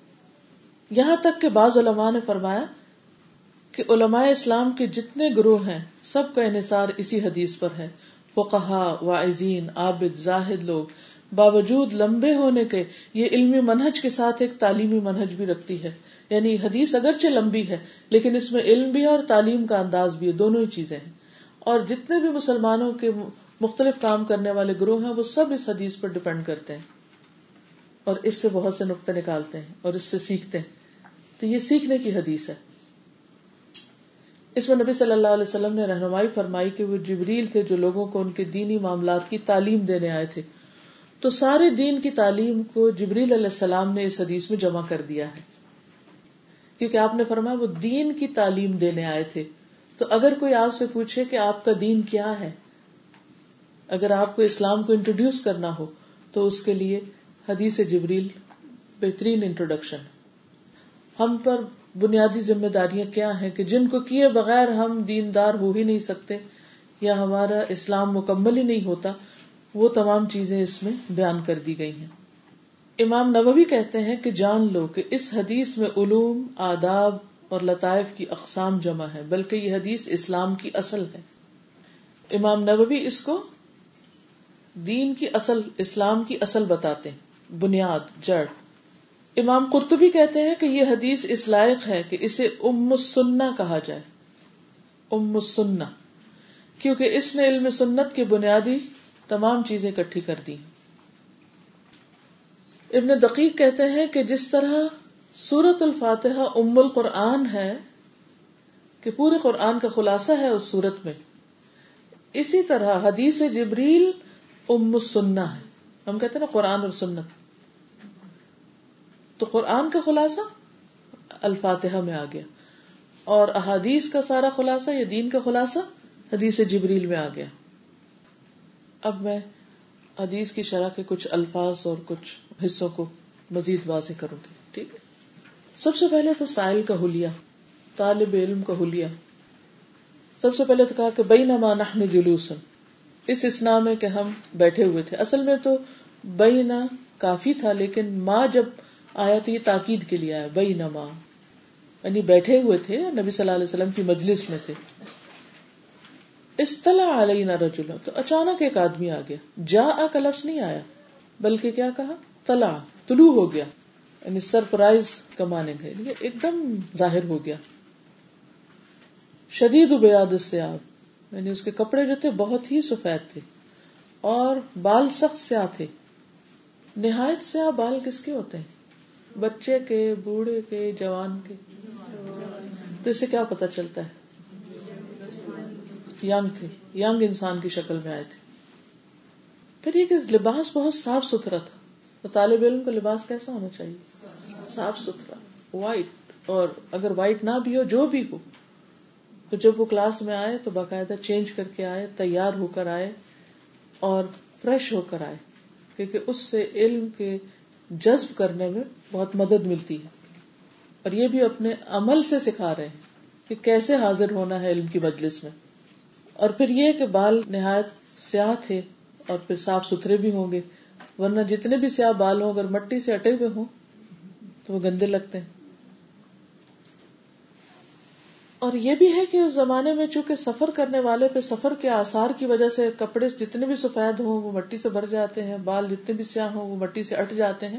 تو یہ مراد اس سے یہ بھی لیا جا سکتا ہے کہ وہ کہیں دور سے آئے ہوئے نہیں لگتے تھے، لیکن مدینہ کے بھی نہیں تھے، کیونکہ مدینہ کے سب لوگ تو پہچانے جاتے۔ تھے آپ میں سے کچھ لوگوں نے مسجد نبوی کو اس وقت دیکھا ہوگا۔ کہا یہ جاتا ہے کہ اس وقت مسجد نبوی اس پورے علاقے پہ تعمیر ہو چکی ہے جو نبی صلی اللہ علیہ وسلم کے دور میں مدینہ کی حدود تھی۔ یعنی کہ جتنا مدینہ تھا، اس میں اب وہ ساری تعمیر ہے۔ تو آپ اس سے آپ یہ بھی اندازہ لگائیے کہ چھوٹا سی چھوٹی سی بستی تھی نا۔ یعنی آپ آرام سے ایک دفعہ نماز پڑھ کے چاروں طرف سے گھوم پھر کے آ سکتے ہیں۔ ہے، کچھ فاصلہ، لیکن اتنا بھی نہیں ہے۔ تو اس میں جتنے بھی لوگ ہوں گے، اگر وہ اکٹھے رہ رہے ہیں تو ایک دوسرے کو پہچانتے ہوں گے۔ کہا کہ وہ پہچانتا بھی نہیں تھا کوئی۔ نہ سفر کے آسار تھے اور نہ ہی مدینہ کے جانے پہچانے لوگوں میں سے تھا، بلکہ ایک اجنبی سا شخص تھا۔ تو اس چیز نے ان کی حیرت بہت بڑھا دی۔ پھر یہ کہ وہ نبی صلی اللہ علیہ وسلم کے پاس آ گیا اور آپ کے گھٹنوں سے گھٹنے ملا لیے اور اپنے ہاتھ آپ کے گھٹنے پر رکھے۔ یعنی ایک طرح سے بہت ادب اور احترام کا معاملہ کرنے والا تھا۔ کوئی آرابیوں میں سے بھی نہیں تھا کہ جو تھوڑے اجڑ ہوتے ہیں۔ اور ایسی بھی کیفیت نہیں تھی کہ کوئی بہت فرینک ہو رہا تو یہ سارا ہولیے کی ڈسکرپشن جو ہے، جو کہ وہ سکھانے آئے تھے تو یہ بھی امپورٹنٹ ہے۔ لیکن جب اس نے کہا، یا محمد، تو یا محمد تو کہا کرتے تھے، آرابی، بدو بہت ایسی چیزیں تھی کہ وہ کچھ سمجھ نہیں پا رہے تھے کیلکولیٹ نہیں کر پا رہے تھے۔ کہنے کو عربی یا محمد کہتے ہیں، لیکن انداز ان کی طرح کا نہیں تھا، لباس ان کی طرح کا نہیں، باقی مینرز ان کی طرح کے نہیں۔ یہاں پر آپ دیکھیے کہ جب انہوں نے یا محمد کہا، تو کیا اس کی انہیں اجازت تھی؟ ان کو دیکھ کر کیا ہم بھی یہ کہنا شروع کر دیں؟ حقیقت یہ کہ وہ فرشتے تھے۔ ان کے لیے جائز ہے، لیکن ہمیں جو ادب سکھایا گیا ہے وہ یہ کہ ہم وہی کہیں جیسے رسول اللہ صلی اللہ علیہ وسلم کو صحاب کرام یا رسول اللہ کہہ کے پکارتے تھے۔ یعنی جب آپ سے خطاب کرتے تھے، تو باہر سے آنے والے بدو جو تھے، وہ آپ کے گھروں میں نوک کر کے یا آپ کو باہر سے اونچی اونچی آواز سے نام لے کے پکارتے تھے۔ لیکن نبی صلی اللہ علیہ وسلم کا نام جو ہے، وہ اللہ سبحان تعالیٰ نے بھی اس طرح نہیں لیا اور ہم بھی اس طرح نہیں لیں گے کیونکہ قرآن مجید میں یا اللہ دین امن کہہ کے ہمیں منع کر دیا گیا سورت الحجرات میں کہ ولا تجہر لہو بالقول کجہر بعضکم لبعض کہ آپس میں جس طرح ایک دوسرے کو تم پکارتے ہو، ایسے نہ پکارو نبی صلی اللہ علیہ وسلم۔ یعنی ان کا ادب اور احترام جو ہے ملحوظ رہے۔ اس ساری ڈسکرپشن میں اگر آپ مزید کچھ کہنا چاہیں ساحل کے سٹائل میں یا ان کے لباس میں یا ان کے انداز میں یا ان کے بیٹھنے کے انداز میں کوئی چیز اور آپ کے ذہن میں آ رہی تو آپ بول سکتے ہیں۔ امیجن کر رہے ہیں۔ یہ بڑا اہم نقطہ ہے کہ وہ سب کچھ جانتے ہیں۔ یہ وہی فرشتے ہیں جو وہی لے کر آئے ہیں۔ لیکن اس کے باوجود وہ جب ایک خاص ڈیوٹی پر آئے خاص مشن پر آئے ہیں تو وہ اپنے آپ کو اہل علم میں سے ثابت نہیں کرتے کہ ہاں مجھے پتا ہے۔ میں پہلے سے جانتے یہ تو ہمیں پہلے سے ہی پتا ہے۔ بہت سی باتیں انسان کو پتا ہوتی ہیں، لیکن یاد دہانی ضروری ہوتی ہے۔ اور اگر انسان کسی سے بھی کوئی سوال کرے اور وہ جواب دے رہا ہو اور وہ جواب آپ کو پہلے سے ہی پتا ہو، تو یہ کہنا خلاف ادب ہوتا ہے کہ ہاں یہ تو مجھے پہلے ہی آتا ہے۔ اس طرح انسان کچھ سیکھ نہیں سکتا۔ مثلاً اگر آپ حدیث جبریل ایک کتاب میں پڑھتے ہیں اور آپ کو پتا چل جاتا ہے کہ کون آئے تھے، کیا سوال تھے، کیا جواب تھے، اور دوسری کتاب میں جب دیکھتے ہیں تو آپ کہتے یہ تو میں نے مسلم میں بھی پڑھی ہوئی ہے۔ اب بحقی میں پڑھنے کی کیا ضرورت ہے؟ مجھے پتا جبریل نے کیا کہا تھا اور نبی صلی اللہ علیہ وسلم نے کیا جواب دیا تو وہ جو چھوٹی چھوٹی باتیں دوسری کتابوں سے ایڈ کر کے بات کو مزید واضح کرتی ہیں اور کھول دیتی ہیں، اس سے انسان محروم رہ جاتا ہے۔ اوقات بہت چھوٹا سا کوئی نقطہ ہوتا ہے کہ جو آپ کے ذہن کو ایک دم روشن کر دیتا ہے اور اس سے آپ کی سوچ کا ایک نیا پروسیس شروع ہو جاتا ہے۔ ایک الگ سے تھاٹ پروسیس ہوتا ہے۔ یعنی بعض اوقات آپ کسی کی بات سن رہے ہوتے ہیں اور اس میں نائنٹی پرسینٹ کوئی کام کی بات نہیں ہوتی۔ لیکن آپ کو بہت پیشنس کے ساتھ سننا پڑتا ہے بعض اوقات، ہوتا نا؟ کیونکہ اگر آپ کہیں کہ یہ جو تم کہہ رہی ہے تو مجھے پہلے ہی پتا ہے اور اس کی تو ضرورت نہیں، یہی تو بے فائدہ سی چیز ہے۔ ہو سکتا ہے جو دس پرسینٹ اس کی گفتگو کے اندر ہو، وہ آپ کو نہ پتا ہو، اور آج آپ کی ضرورت وہی دس پرسینٹ ہو۔ ایسا کیوں ہوتا ہے کہ اللہ سبحان و تعالیٰ ہمیں بعض اوقات ایسی سچویشن میں ڈال دیتا ہے کہ ہمیں کچھ ایسی باتیں سننی پڑ جاتی ہیں جو ہمارا بالکل دل نہیں ہوتا سننے کو۔ تو یاد رکھیے کہ اللہ سبحان و تعالیٰ کے سکھانے کے مختلف طریقے، قرآن مجید میں تو آیات موجود ہیں۔ حدیث کی کتابوں میں، احادیث بھی، اور نبی صلی اللہ علیہ وسلم کی سیرت وغیرہ کے بارے میں پتہ چلتا ہے۔ لیکن بعض چیزیں اللہ سبحان و تعالیٰ ہمیں خواب کے ذریعے دکھاتے ہیں۔ اور خواب کی صرف وہی بات لی جا سکتی ہے جو قرآن اور سنت سے ٹکراتی ہوئی نہ ہو۔ اگر اس کے اپوزٹ ہے تو پھر نہیں لیں گے۔ لیکن اگر اس کے موافق ہے یا اس کے کوئی خلاف نہیں تو اس میں بھی ہمارے لیے رہنمائی ہوتی۔ ہے بعض اوقات ایسے سچے خواب ہوتے ہیں جیسے یوسف علیہ السلام کو خواب آیا، یا کچھ اور لوگوں کو بھی، آپ کو بھی آتے ہوں گے، کہ جو آپ دیکھتے ہیں وہ صبح ہو کر ہی رہتا ہے، یا پہلے سے ہی آپ کو ایک انڈیکیشن سے مل جاتی ہے۔ تو یہ بھی اللہ سبحان و تعالیٰ کے آپ کو خبردار کرنے، یہ سکھانے کے انداز ہے۔ نبوت کا سلسلہ تو ختم ہو گیا، لیکن حدیث کے مطابق وہی خواب مبشرات میں سے ہے اور نبوت کا چالیسواں حصہ ہے۔ اب رشتے نہیں آئیں گے، لیکن اللہ تعالیٰ خواب کے ذریعے کسی کے سامنے کوئی چیز لے آتے ہیں جو اس کو کرنی چاہیے۔ اگرچہ استخارے کے لیے ضروری نہیں ہوتا کہ خواب آئے، لیکن اگر کوئی خواب آ جاتا ہے تو کوئی بری بات بھی نہیں ہے۔ کیونکہ رہنمائی ہے۔ اسی طرح بعض اوقات اللہ سبحان تعالی کسی انسان کے منہ سے وہ بات نکلواتا ہے جو آپ کی ضرورت ہوتی، اور اس کو نہیں پتا ہوتا وہ کیا کہہ رہا ہے۔ وہ تو اپنی من موجی میں بول رہا ہوتا ہے، لیکن وہ آپ کے کوشچن کا آنسر ہوتا ہے۔ اس کو کہتے ہیں الہدا البیانی، ٹھیک ہے؟ یعنی مختلف لوگوں کے بیان اور زبان سے آپ کو ہدایت مل رہی ہوتی ہے۔ نہ وہ قرآن کی آیت ہوتی ہے، نہ وہ حدیث ہوتی ہے، نہ کوئی خواب ہوتا ہے، نہ کچھ اور ہوتا ہے۔ وہ کیا ہوتا ہے؟ وہ اپنا کوئی تجربہ بتا رہے ہوتے ہیں، وہ اپنا قصہ کوئی سنا رہے ہوتے ہیں، کسی واقع یا کسی مشاہدے کا ذکر کر رہے ہوتے ہیں۔ اور آپ کو ہنڈریڈ پرسینٹ وہ ایسا لگتا ہے جیسے آپ ہی کے لیے بات کہی گئی۔ یہ کیا تھا؟ بعض اوقات بائی چانس آپ ایسے کوئی کاغذ اٹھا کے پڑھنے لگتے ہیں تو آپ دیکھتے او ہے؟ یہ تو مجھے جواب مل گیا جو میں، میرے ذہن میں ایک سوال تھا۔ اچانک کوئی چیز سن لیتے اچانک کسی سے ملاقات ہو جاتی۔ اچانک کہیں کچھ لکھا ہوا پڑھ لیتے تو آپ کا دماغ کھل جاتا ہے۔ ایسا لگتا ہے کہ جیسے کوئی الہام ہو گیا آپ کے اندر۔ ابھی جتنی بھی ایجادات ہوئی جتنے بھی انکشافات ہوئے نان مسلم کے تھرو بہت ساری ہوئی۔ ان کے ساتھ بھی یہ ہوتا مختلف سائنٹسٹ کو جو مختلف چیزیں سوجھی وہ بعض اوقات انٹیوشن کہہ لیں یا کوئی خیال کہہ لیں یا کوئی ایک دم کسی چیز کا سمجھ میں آ جانا کہہ لیں۔ وہ کیسے ہوا؟ سیب گرتے ہوئے دیکھ کر نیوٹن نے کیا سوچا؟ ہم نہیں روز سیب گرتے، ہمارے ہاتھوں سے چوٹتے۔ ہمیں تو کچھ سمجھ نہیں آتی کیوں گر رہا ہے۔ اسی طرح شمیدس کو دیکھ لیں، باقی اور بھی بہت سے سائنٹسٹ ہیں جن کی کہانیاں مشہور ہیں۔ مختلف کلیے فارمولے، مختلف چیزیں انہیں سمجھ۔ یہ کون سکھاتا ہے؟ کس نے سکھایا؟ یہ اللہ سبحانہ تعالیٰ سکھاتا ہے۔ لیکن ایسا کیوں ہوتا ہے کہ کسی کو سکھاتا ہے، کسی کو نہیں سکھاتا؟ یؤت الحکمت من یشاء، ومن یؤت الحکمت فقد اوتی خیرا کثیرا۔ حکمت عطا کرتا ہے جس کو وہ چاہتا ہے جس کو حکمت دے دی گئی اس کو بہت کچھ دے دیا گیا خیر کثیر دے دیا گیا۔ وہ زیادہ بہتر جانتا ہے کس کو کیا دینا ہے۔ اور اس میں ایک بہت بڑا فیکٹر یہ ہوتا ہے کہ انسان خود کیا چاہتا ہے۔ خود کتنا سچا ہے۔ جس سبنیت کی حدیث میں ہم نے پڑھا نا کہ اس شخص نے کہا کہ میں تو مالک غنیمت کے لیے آیا نہیں تھا۔ میں تو چاہتا ہوں کہ میرے یہاں تیر لگے۔ اور کچھ ہی دیر کے بعد اس کے منہ سے نکلی ہوئی بات پوری ہو گئی، کیونکہ وہ اپنی بات میں سچا تھا۔ جو لوگ سچائی کے ساتھ آنےسٹی کے ساتھ، پورے یقین اور شرح صدر کے ساتھ اللہ کے راستے پہ چلنا چاہتے ہیں اور اللہ کو راضی کرنا چاہتے ہیں۔ اللہ تعالیٰ ان کے لیے ضرور راستے کھول دیتا ہے۔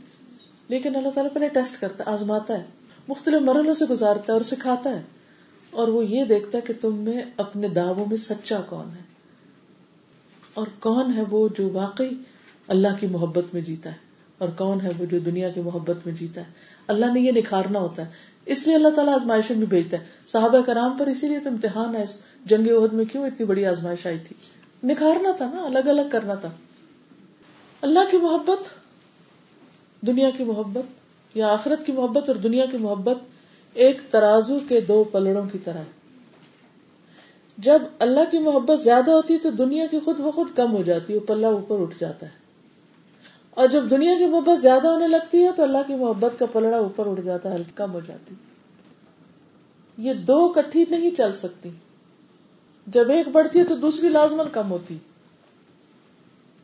اب اگر ہمارے دل میں دنیا کی محبت زیادہ ہے زیادہ ہے زیادہ ہے اور اللہ کی محبت کم ہے کم ہے اور ہم کہیں کہ اللہ تعالیٰ ہمیں بس کچھ کسی سپر طریقے سے ہمیں ہدایت دے دیں اور کوشش ہم ساری باغ دوڑ دنیا کے لیے کر رہے ہیں اور چاہ کیا رہے ہیں بس اللہ کی محبت مل جائے، کیسے مل جائے؟ یا ہماری آخرت بہت اچھی ہو جائے۔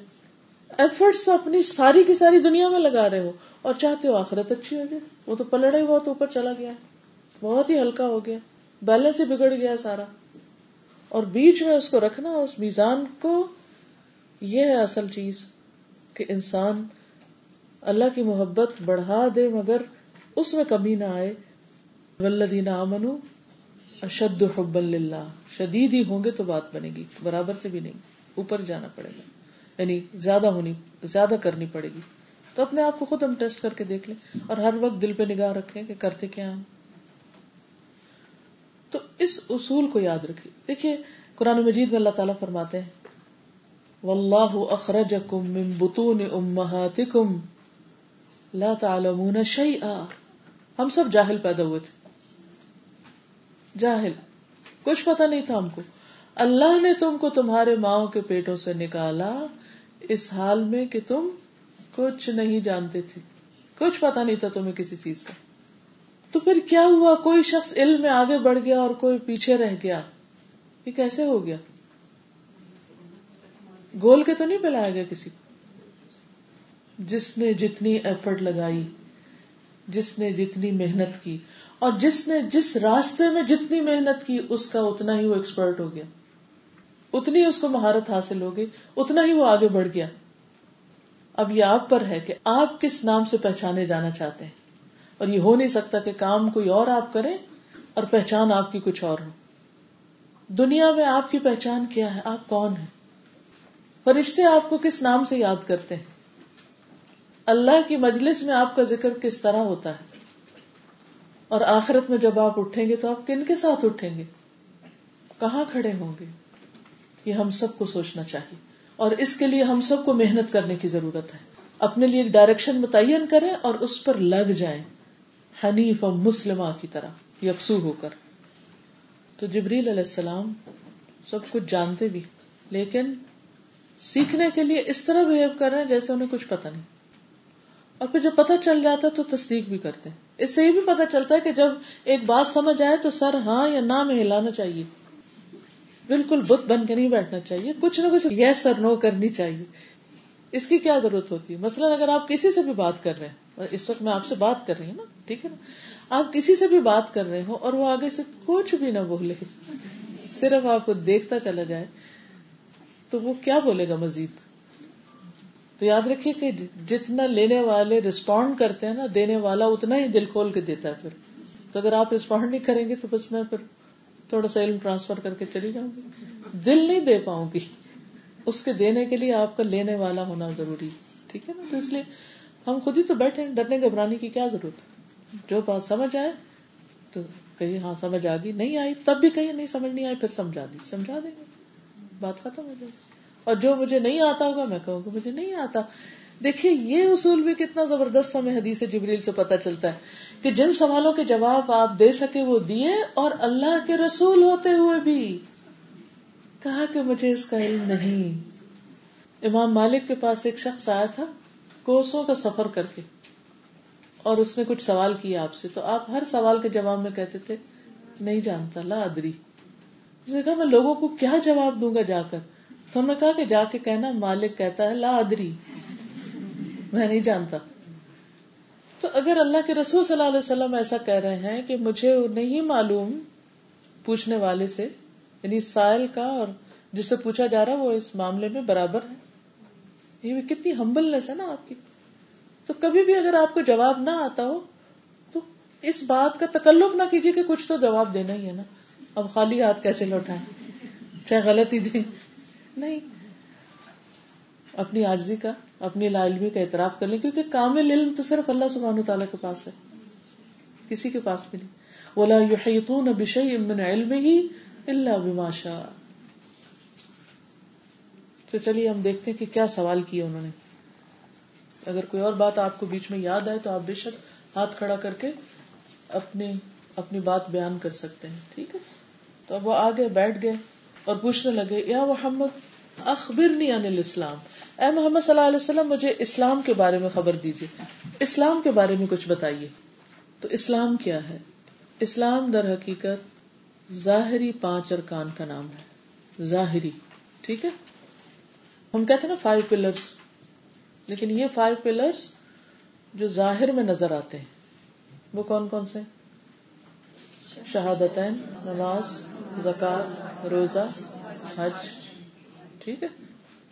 تو ان میں ظاہری ارکان کی بات کر لیجیے تو سب سے پہلے لا الہ الا اللہ اور محمد الرسول اللہ کی گواہی۔ رسول اللہ صلی اللہ علیہ وسلم نے فرمایا، جو شخص لا الہ الا اللہ اور محمد الرسول اللہ کی گواہی دے، اللہ اس کو آگ پر حرام کر دے گا۔ بس گواہی سچی ہونی چاہیے۔ دل کی سچائی کے ساتھ کہے۔ اور اس میں آپ دیکھیے کہ آپ صلی اللہ علیہ وسلم نے فرمایا تھا انتشہدا کہ تو گواہی دے، ٹھیک ہے؟ کہے نہیں کہا، فرمایا گواہی دے کہ اپنی زبان اور دل سے اعتراف کرو اس بات کا۔ صرف زبان سے نہیں کہو، بلکہ زبان اور دل دونوں، کیونکہ گواہی کون دیتا ہے؟ جس نے کچھ دیکھا ہو، جس کو یقین ہو وہ اپنے دل کی بات کو زبان پہ لا رہا ہوتا ہے نا، گواہی دینے والا۔ ورنہ تو زبان سے بولنے والا تو اس سے سنا اور بول دیا، اس سے سنا تو بول دیا۔ تو گواہی میں دل انوالو ہوتا ہے، اس علم ہوتا ہے، علم بیچ میں شامل ہوتا ہے۔ کوئی بھی شخص علم کے بغیر گواہی نہیں دے سکتا۔ اسی لیے قرآن مجید میں اللہ تعالیٰ فرماتے ہیں فالم اللہ جان لو کہ اللہ کے سوا کوئی الہ نہیں۔ جب جانو گے تو گواہی دے سکو گے نا۔ تو یہ نقطہ اس کو انڈر لائن کر لی بہت اہم نقطہ ہے یہاں پر۔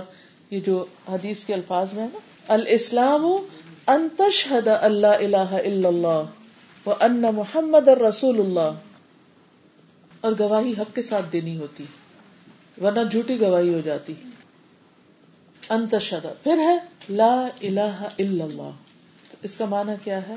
اللہ کے سوا کوئی معبود برحق نہیں یعنی لا الہ حق اللہ عز و جل۔ یہ اس کی وضاحت ہے۔ حق کا لفظ یہاں محضوف ہے۔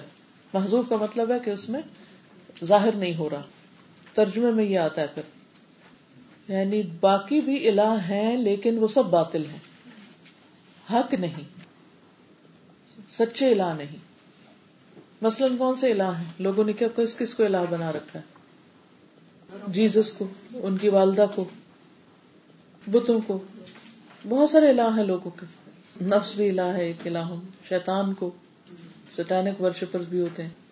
یا جو بھی کوئی الہ ہونے کو کلیم کرے کہ میں بھی الہ ہوں۔ کس نے کلیم کیا تھا؟ فرون نے کیا تھا۔ نمرود بھی اپنے آپ کو بڑی چیز سمجھتا تھا۔ تو یہ سارے الہ کیا ہیں؟ باطل۔ اللہ کے سوا کوئی بھی الہ ہونے کا جو دعوی کرے وہ سب باطل ہے تو اصل برحق حقیقی الہ اللہ سبحان و تعالیٰ ہے اس بات کی گواہی دینی ہے۔ کیونکہ ان کے پاس الہ ہونے کی کوئی دلیل ہی کوئی نہیں ہے۔ قرآن مجید میں اللہ تعالیٰ فرماتے سورت الحج سکسٹی ٹو بأن اللہ هو الحق وان ما يدعون من دونه هو الباطل۔ یہ اس لیے کہ بے شک اللہ ہی ہے جو حق ہے، اور اس لیے کہ بے شک اس کے سوا جن کو بھی وہ پکارتے ہیں وہ سب باطل ہیں۔ ٹھیک ہے؟ تو لا الہ الا اللہ میں اللہ کے معبود برحق ہونے کی گواہی دینا ہے، جو دل اور زبان دونوں سے ہوگی، جو علم پر مبنی ہوگی، جو دلیل کے ساتھ ہوگی، صرف بلائنڈ فیتھ نام کی کوئی چیز نہیں ہے۔ سمجھ آپ؟ یہ صرف ماں باپ کے گھر پیدا ہو گئے، جن ماں باپ کے گھر پیدا ہو گئے، وہ کہتے تھے لا الہ الا اللہ، تو ہم بھی کہہ دیتے ہیں لا الہ الا اللہ، انہوں نے بچپن سے طوطے کی طرح رٹوا دیا، لا الہ الا اللہ جیسے پیرٹ رکھا ہوتا ہے نا گھر میں، تو وہ خود ہی کچھ لفظ پک کر کے یا اس کو جو رٹواتے ہیں، وہ پھر وہی بولنا شروع کر دیتا ہے۔ تو ہمارے بچے بھی عام طور پر طوطوں کی طرح لا الہ الا اللہ پڑھتے ہیں، ان کو سمجھ نہیں ہے اس کا مطلب کیا ہے۔ الہ کون ہوتا ہے؟ تو یہ ہم سب کا فرض ہے کہ ہم خود بھی اس علم کو حاصل کریں اور بچوں کو بھی سکھائیں۔ کہ الہ کا مطلب کیا ہے؟ الہ کون ہوتا ہے؟ اور دنیا میں اور کون کون الہ ہونے کو کلیم کرتا ہے؟ اور کس طرح وہ الہ نہیں ہے؟ اور اللہ ہی حقیقی برحق الہ ہے۔ اور ہم اس بات کو صرف کہیں گے نہیں، گواہی دیں گے۔ یہ نقطہ اہم ہے، گواہی۔ اسی لیے اس کو شہادتین کہا جاتا ہے دو باتوں کی گواہی، ایک ہے اللہ سبحان و تعالیٰ کی الوحیت کی اور دوسری ہے محمد رسول اللہ صلی اللہ علیہ وسلم کی رسالت کی۔ ٹھیک ہے؟ یہاں انہوں نے یہ نہیں کہا کہ انی رسول اللہ، میں اللہ کا رسول کہ تم گواہی دو کہ میں اللہ کا رسول حالانکہ آپ ہی بات کر رہے تھے اور آپ خود اپنے بارے میں بتا سکتے تھے کہ اسلام یہ ہے کہ تم یہ کہو کہ میں اللہ کا رسول ہوں، لیکن آپ صلی اللہ علیہ وسلم نے یہاں پر وہی بیان کیا جو آپ کی اصل حیثیت تھی۔ ان محمد رسول اللہ اور یہاں اپنا ذاتی نام استعمال کیا۔ یہ اصل میں سکھایا تو اللہ سبحانہ تعالیٰ ہی نے۔ ہے لیکن آپ صلی اللہ علیہ وسلم نے یہاں یہ نہیں کہا کہ انا رسول اللہ یا انی رسول اللہ، بلکہ کہا محمد رسول اللہ۔ کیونکہ انی یا انا تو کوئی اور بھی اپنے اوپر لگا سکتا ہے نا۔ لیکن محمد الرسول اللہ۔ آپ کے نام کے ساتھ ہم آپ کو اللہ کا رسول مانتے ہیں۔ یہاں ایک بات یہ بھی یاد رکھیے کہ محمد الرسول اللہ صلی اللہ علیہ وسلم حضرت اسماعیل علیہ السلام کی اولاد میں سے ہے اور اسماعیل علیہ السلام کی اولاد میں سے صرف ایک ہی رسول ہوئے اور دوسری طرف اسحاق علیہ السلام کی اولاد میں سے آپ دیکھیں، یعقوب علیہ السلام اور ہزاروں کی تعداد میں ملوک بھی آئے، انبیاء بھی آئے۔ وہاں میجورٹی ہے ان نمبر اور یہاں اس کے مقابلے میں کیا ہے؟ ایک۔ لیکن وہ ایک سب پہ بھاری۔ بعض اوقات ایسا ہوتا ہے نا کہ ہم سوچتے ہیں کہ ہمیں یہ چیز تھوڑی کیوں ملی ہے یا کم کیوں ہے یا ایسا کیوں تو کبھی یہ نہ سوچیں کہ کم ہے۔ کچھ پتا نہیں کہ وہ آپ کو آگے جا کر کتنا فائدہ دے۔ بعض اوقات آپ کا ایک ہی بچہ ہو سکتا ہے اور آپ سوچے کہ ایک ہی کیوں؟ لیکن ہو سکتا ہے کہ وہ آپ کا ایک آپ کے بہن بھائیوں کے دس پر بھاری ہو آپ کے لیے اجر ثواب کے اعتبار سے، یا صرف اس جنریشن میں نہیں، سینکڑوں سال بعد جا کر کوئی ایسی چیز سامنے آ جائے۔ تو یاد رکھیے، ان اللہ لا اجر المحسنین۔ اللہ محسنین کا اجر ضائع کرتا ہی نہیں۔ ہمارا کام ہے ہم اچھا کرتے رہ کر ہمیں بظاہر نتائج نظر نہیں بھی آ رہے، تو ہم لوگوں کے ساتھ، انتہائی خیر خائی کے ساتھ بھلائی کرتے چلے جائیں، کرتے چلے جائیں۔ اللہ تعالیٰ کا بھی اجر ضائع نہیں کرے گا، وہ آپ کو نہیں، آپ کے بچوں میں خیر جاری کر دے گا۔ بچے نہیں تو بچوں کے بچوں میں آگے ان، اور معلوم نہیں کس جنریشن میں جا کر آپ کی دعائیں قبول ہو جائیں۔ تو ہمارا کام کیا ہے؟ ہم اللہ سبحان و تعالیٰ سے حسن زن رکھیں۔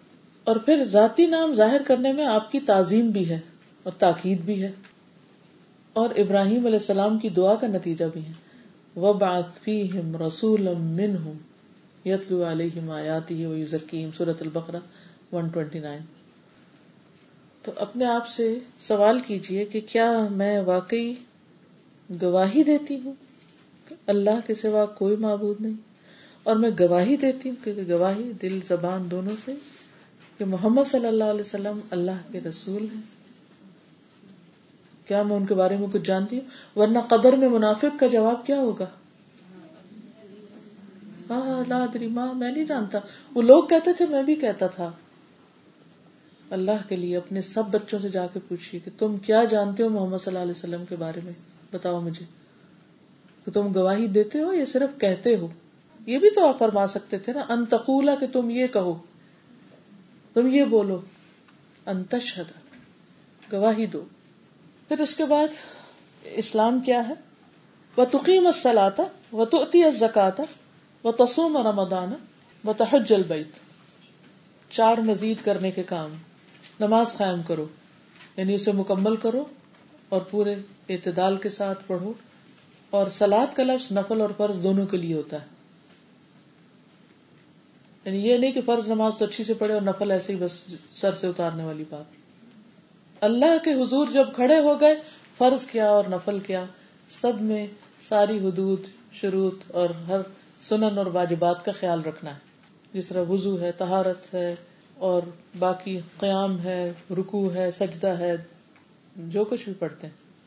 بظاہر دیکھنے میں فرض اور سنت میں الفاظ کے اعتبار سے فرق نہیں ہے۔ فرق کس چیز کا ہے؟ نیت کا۔ یس نیت کا۔ تو نیت بھی بڑی امپورٹینٹ وہ تو ہوتی ہے زکات اور تم زکات ادا کرو۔ زکات ایک فریضہ ہے۔ جو اللہ کی عبادت کی غرض سے مستحق لوگوں کو دیا جاتا ہے۔ سونے، چاندی، مویشی، زمین کی پیداوار اور تجارتی مال پر عائد ہوتی۔ زکات کس کس چیز پہ لگتی ہے؟ سونے، چاندی، مویشی جانور۔ مویشی یعنی لائف اسٹاک جو ہے۔ زمین کی پیداوار جس پہ اوشر ہوتا ہے اور تجارتی مال پر۔ یہ تو کرنسی اب بنی ہے نا۔ پہلے تو درہم اور دینار ہی ہوتے تھے۔ رائٹ اس لیے اب ہم کرنسی کو دنم دینار کے پھر اکول کر رہے ہوتے ہیں۔ اس پہ زکات تو ہے، اس پہ بھی۔ لیکن اس زمانے میں ایسا نہیں تھا نا۔ کاغذ کے نوٹ نہیں ہوتے تھے، بلکہ یا سونے کا سکہ یا چاندی کا سکہ۔ وہ تسوم رمضان۔ اور تم رمضان کے روزے رکھو۔ یعنی اللہ تعالی کی عبادت کی غرض سے۔ زکات بھی عبادت کی غرض سے۔ نماز بھی عبادت کی غرض سے۔ طلوع فجر سے غروب آفتاب تک مفترات سے خود کو روکنا، روزہ توڑنے والی چیزوں سے اپنے آپ کو روکنا، اور وہ سب کو معلوم ہے، کھانا پینا اور جنسی تعلقات۔ تحج البیت، اللہ کی عبادت کی غرض سے مخصوص اوقات میں، مخصوص مہینوں میں مناسب کی ادائیگی کے لیے بیت اللہ کا ارادہ کرنا، یہ حج ہوتا ہے۔ مخصوص مہینوں میں، مخصوص دنوں میں، مخصوص اوقات میں اللہ کی عبادت کی غرض سے اللہ کے گھر کی طرف جانا۔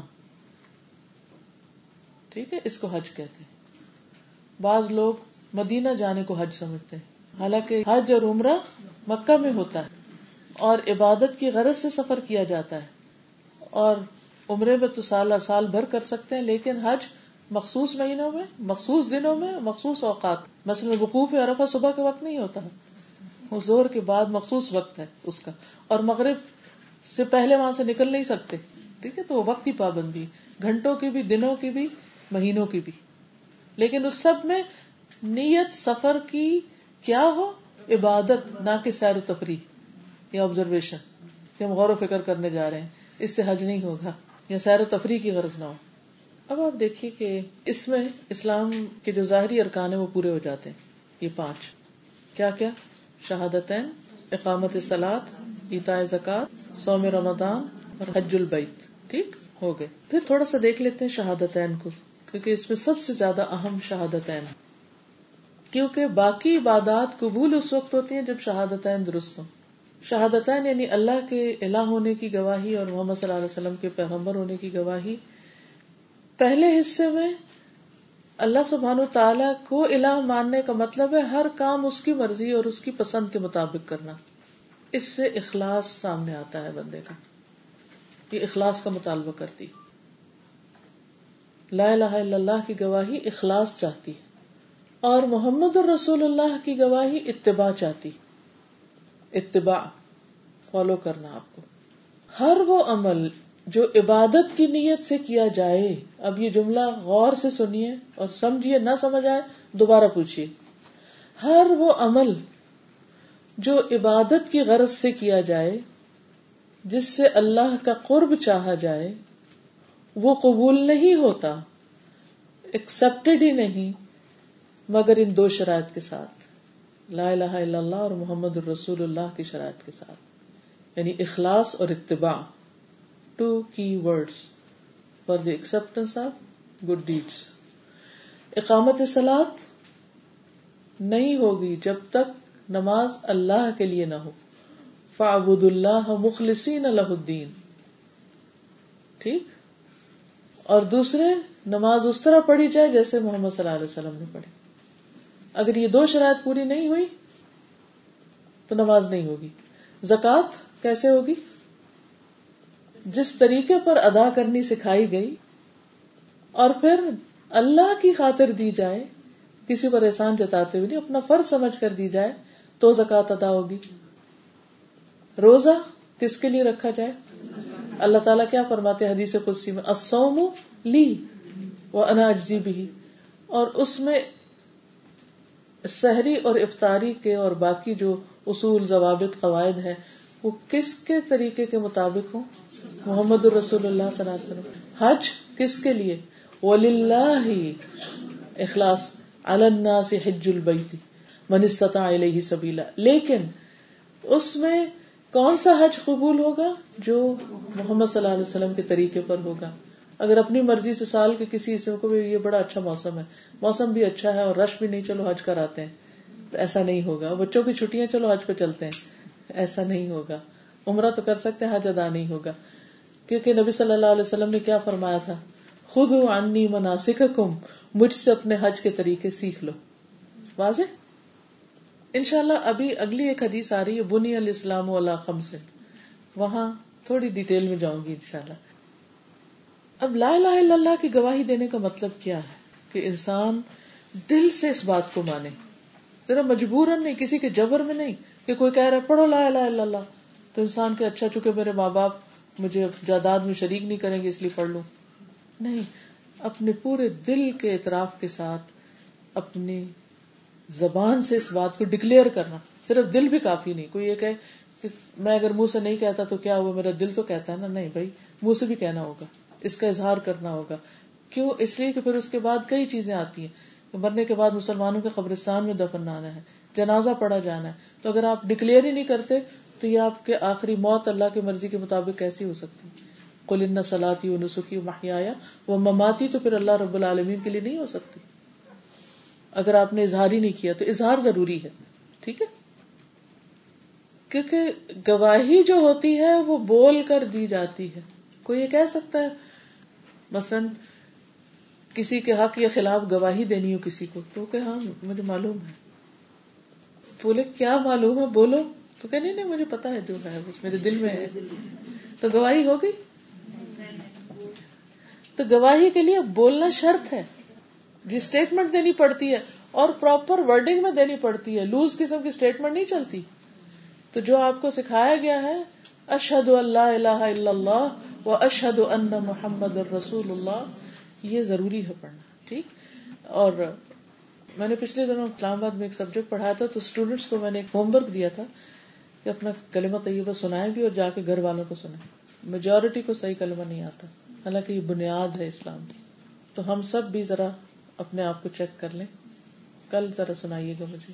تو گواہی جو ہوتی ہے وہ صرف زبان سے نہیں ہوتی، دل کی گواہی۔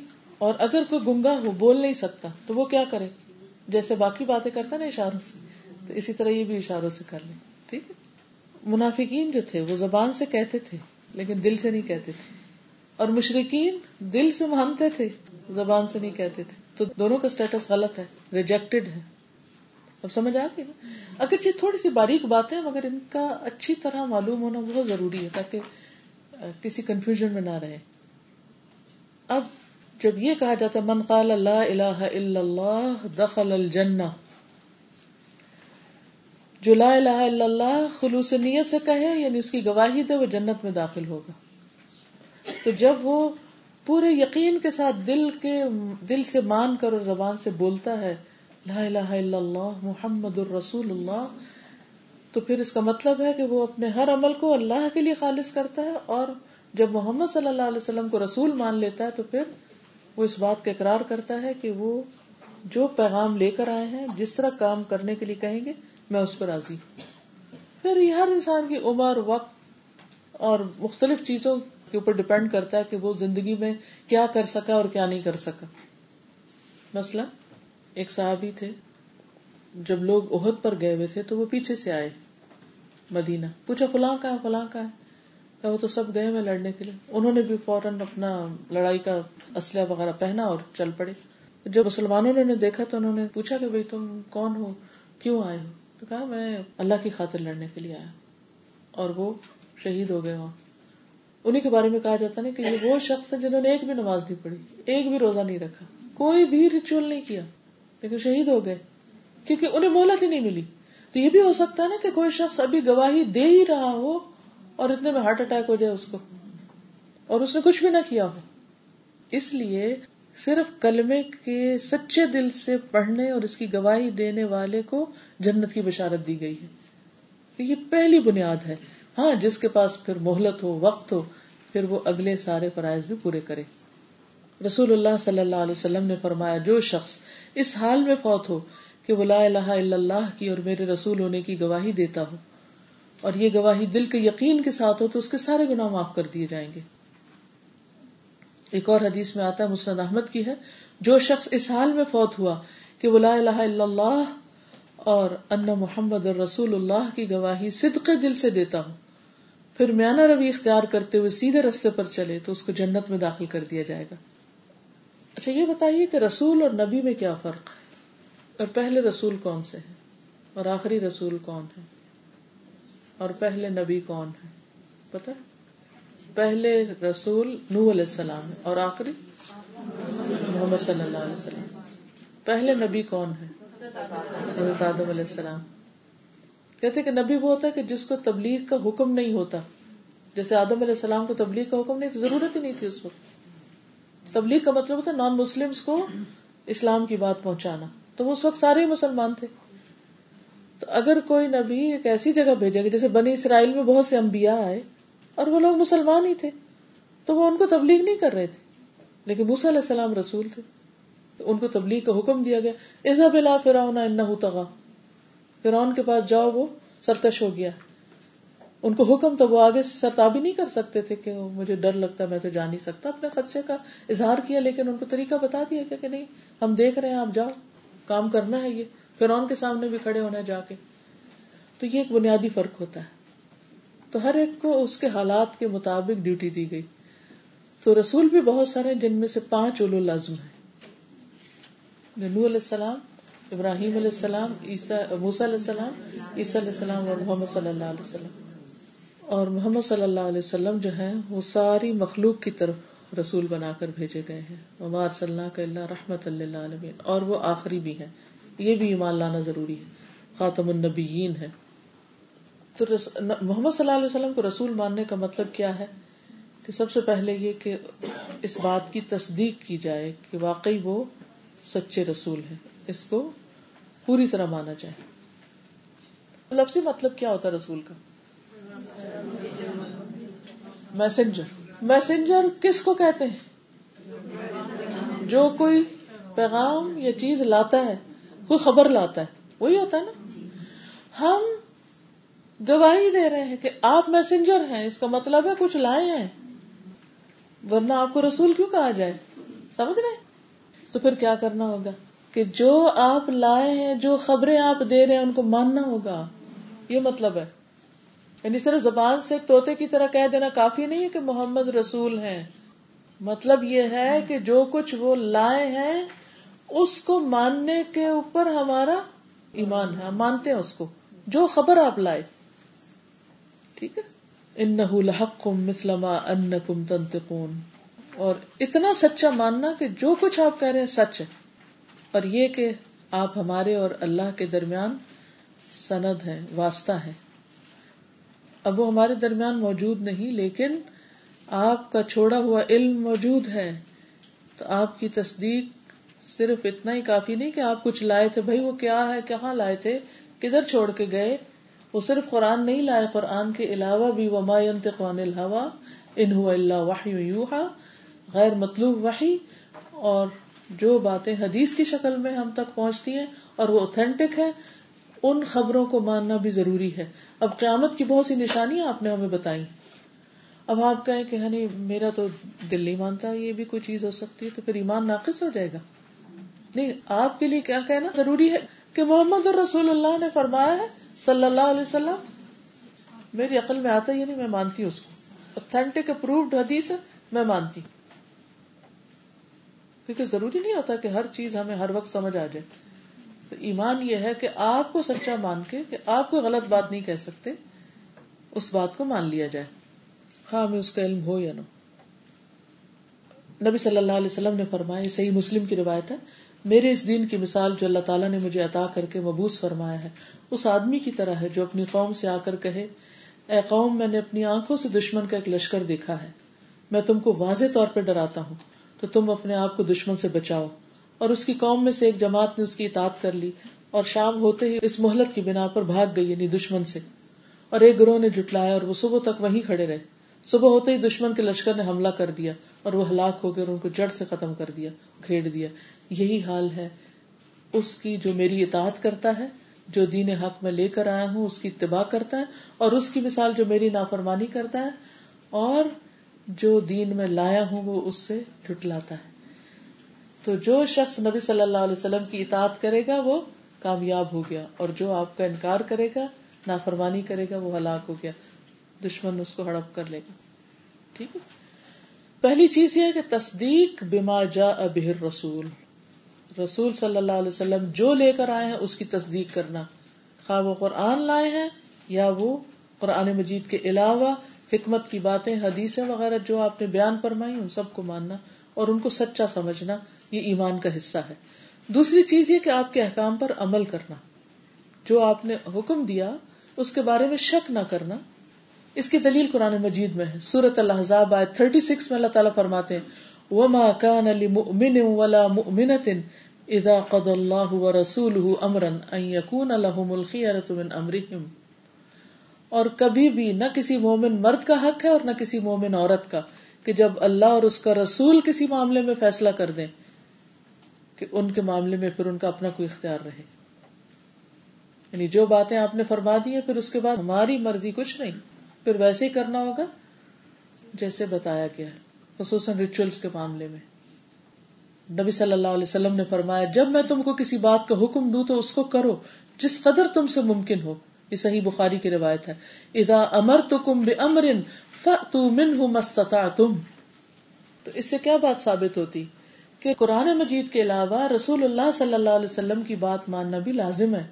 آگے سمجھ اچھا صحابہ کا نام ایسا نہیں کرتے تھے کہ جب کوئی رسول اللہ صلی اللہ علیہ وسلم انہیں حکم دیتے تو وہ پوچھتے اچھا آپ بتائیے واجب ہے یا مستحب ہے یا فرض ہے، کریں یا نہ کریں؟ آپ کا کیا خیال ہے؟ یہ ضروری ہے ہمارے لیے کرنا۔ وہ کیا کہتے تھے؟ سمے نا آتا نا آپ نے کہہ دیا کافی ہے ہمارے لیے۔ وہ اتنی تقسیمیں نہیں کرتے تھے۔ وہ انتہا درجے کے اطاعت گزار اور وفادار تھے، جس کے نتیجے میں وہ کامیاب تھے۔ چونکہ ہمارا دل نہیں کرتا تو اس لیے ہم پھر پوچھنے لگتے یہ فرض ہے یا سنت ہے یا مستحب ہے یا کیا ہے؟ ٹھیک ہے، اس کی تقسیم اپنی جگہ موجود ہے گہرے مطالعے کے بعد کچھ چیزوں کو اس میں سے اخذ کیا گیا ہے۔ لیکن اصل بات یہ ہے کہ بحثیت ایک مومن کے ہمیں نبی صلی اللہ علیہ وسلم کا حکم سنتے ہی سارے تسلیم خم کر دینا چاہیے۔ اور پھر جن کاموں سے تیسری بات یہ کہ جن کاموں سے آپ نے روکا ہے، ان سے رک جانا چاہیے۔ اس کی کوئی دلیل آتی ہے آپ کو؟ قرآن مجید میں کیا آتا ہے؟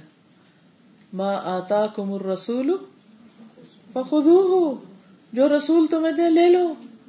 وہ ماں نہا کم ان ہو فنت ہو جس چیز سے روکتے ہیں، رک جاؤ۔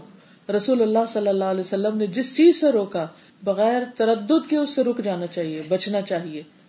اور یہ نہیں کہنا چاہیے کہ یہ تو قرآن میں نہیں۔ نبی صلی اللہ علیہ وسلم نے ہر اس چیز سے ڈرایا ہے، جس کا اللہ نے ان کو حکم دیا تھا کہ لوگوں کو ڈرایا جائے، خبردار کیا جائے۔ اسی لیے آپ کو نذیر اور بشیر کہا گیا۔ اور ہر اس چیز کی خوشخبری دی جس کا اللہ نے آپ کو بتایا۔ تو اگر آپ ڈرا رہے ہیں اور ہم اس لیے نہیں ڈر رہے کہ بھئی یہ تو قرآن میں نہیں لکھا ہوا۔ تو اس لیے ہم کیا ڈرے مثلاً آپ صلی اللہ علیہ وسلم نے ایک مرتبہ دیکھا کہ لوگ وضو کر رہے ہیں اور ایڑیاں خشک ہیں۔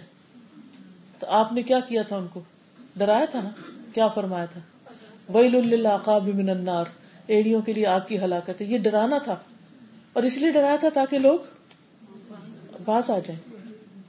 اب ہم کہیں قرآن میں کدھر لکھا ہوا ایڑیاں خشک نہیں ہونی چاہیے۔ اور اتنی کیا ریجیڈیٹی کہ ایڑیاں بھی خشک ہو تو پکڑ ہو جائے۔ یہ ہماری عقل لاجک کی باتیں ہیں۔ وہ میسنجر ہے نا، ان کو پیغام دے کے ڈرانے کے لیے خوشخبری دینے کے لیے بھیجا گیا۔ اور انہوں نے وہ کام کیے۔ اور ہمارے اوپر ان کی اتباع لازم ہے، واجب ہے، ضروری ہے۔ نبی صلی اللہ علیہ وسلم نے فرمایا، ہرگز ایسا نہ ہو کہ تم میں سے میں کسی کو پاؤں کہ وہ اپنے تخت یا دیوان پر بیٹھا ہے، اپنی کرسی پہ بیٹھا ہے اور اس کے پاس میرے احکام میں سے کوئی حکم پہنچے جس کا میں نے حکم دیا ہو یا جس سے میں نے روکا ہو اور وہ کہے، ہم نہیں جانتے، ہم تو جو کتاب اللہ میں پائیں گے اسی پر عمل کریں گے۔ ایسا نہیں کہنا چاہیے کسی کو۔ پھر آپ دیکھیں کہ نبی صلی اللہ علیہ وسلم نے فرمایا، صحیح بخاری کی روایت ہے، seven two eight eight number ہے اس کا۔ فرمایا ادا نہیں تو کم انشئی ان فج تنی جب میں تمہیں کسی چیز سے روکوں تو اس سے رک جاؤ، اور مثلا شراب ہی ہے۔ تو قرآن مجید میں اللہ تعالیٰ نے حرام کا لفظ نہیں بتایا، لیکن نبی صلی اللہ علیہ وسلم کے حکم سے لوگوں نے چھوڑی بھی، اس کو توڑا بھی، اس کو پھینکا بھی، گرایا بھی۔ تو اگر ہم اس سارے کو ختم کر دیتے ہیں تو پھر تو شراب حلال کر لیں گے لوگ۔ تو سنت جو ہے وہ قرآن کے احکامات کو مزید واضح کرتی ہے۔ اسی طرح یہ بات بھی درست نہیں کہ نبی صلی اللہ علیہ وسلم کی بات سے آگے کسی اور کی بات کو رکھ دیا جائے۔ کوئی حدیث سنا اور انسان کا نہیں، میرا امام تو یہ کہتا ہے۔ یہ بھی ادب کے خلاف ہے۔ ہر امام کو نبی صلی اللہ علیہ وسلم کا اتباع لازم ہے۔ اسی طرح اگر قرآن و سنت سے کوئی چیز حرام ہے تو انسان کا ایک نہیں، میری عقل تو کہتی ہے کہ اس میں کوئی حرج نہیں، تو حلال کر لے، تو یہ بھی درست نہیں۔ ابو قطع کہتے ہیں کہ ہم اپنی جماعت کے ساتھ عمران بن حسین کے پاس بیٹھے ہوئے تھے، ایک صحابی ہیں۔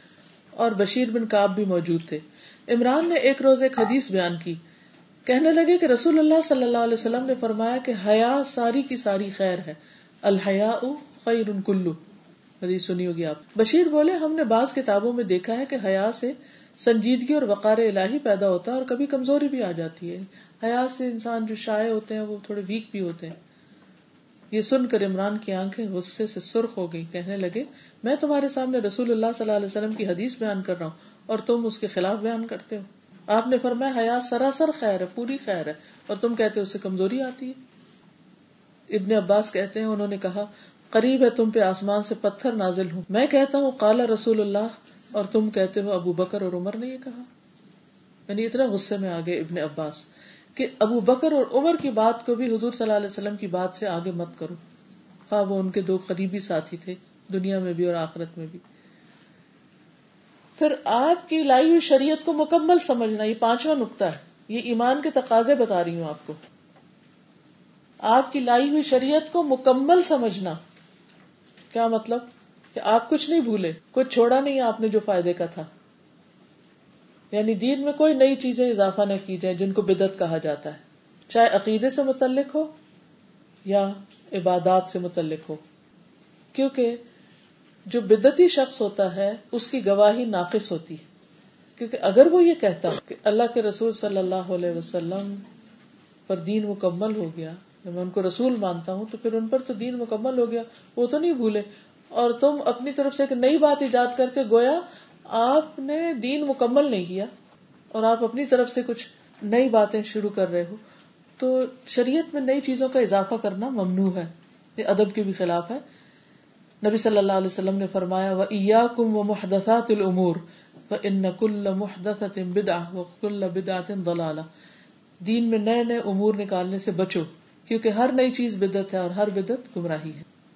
پھر یہ کہ آپ کی ذات سے متعلق بدعت کو راج نہیں کرنا چاہیے یعنی آپ کے نام پر کوئی ایسے کام نہیں کرنے چاہیے جو آپ نے خود نہیں کیے، جیسے آپ کو میلاد منانا۔ آپ نے اپنی زندگی میں کبھی منایا تھا اپنا، کوئی برتھ ڈے سیلیبریٹ کیا ہو؟ کبھی بھی نہیں کیا۔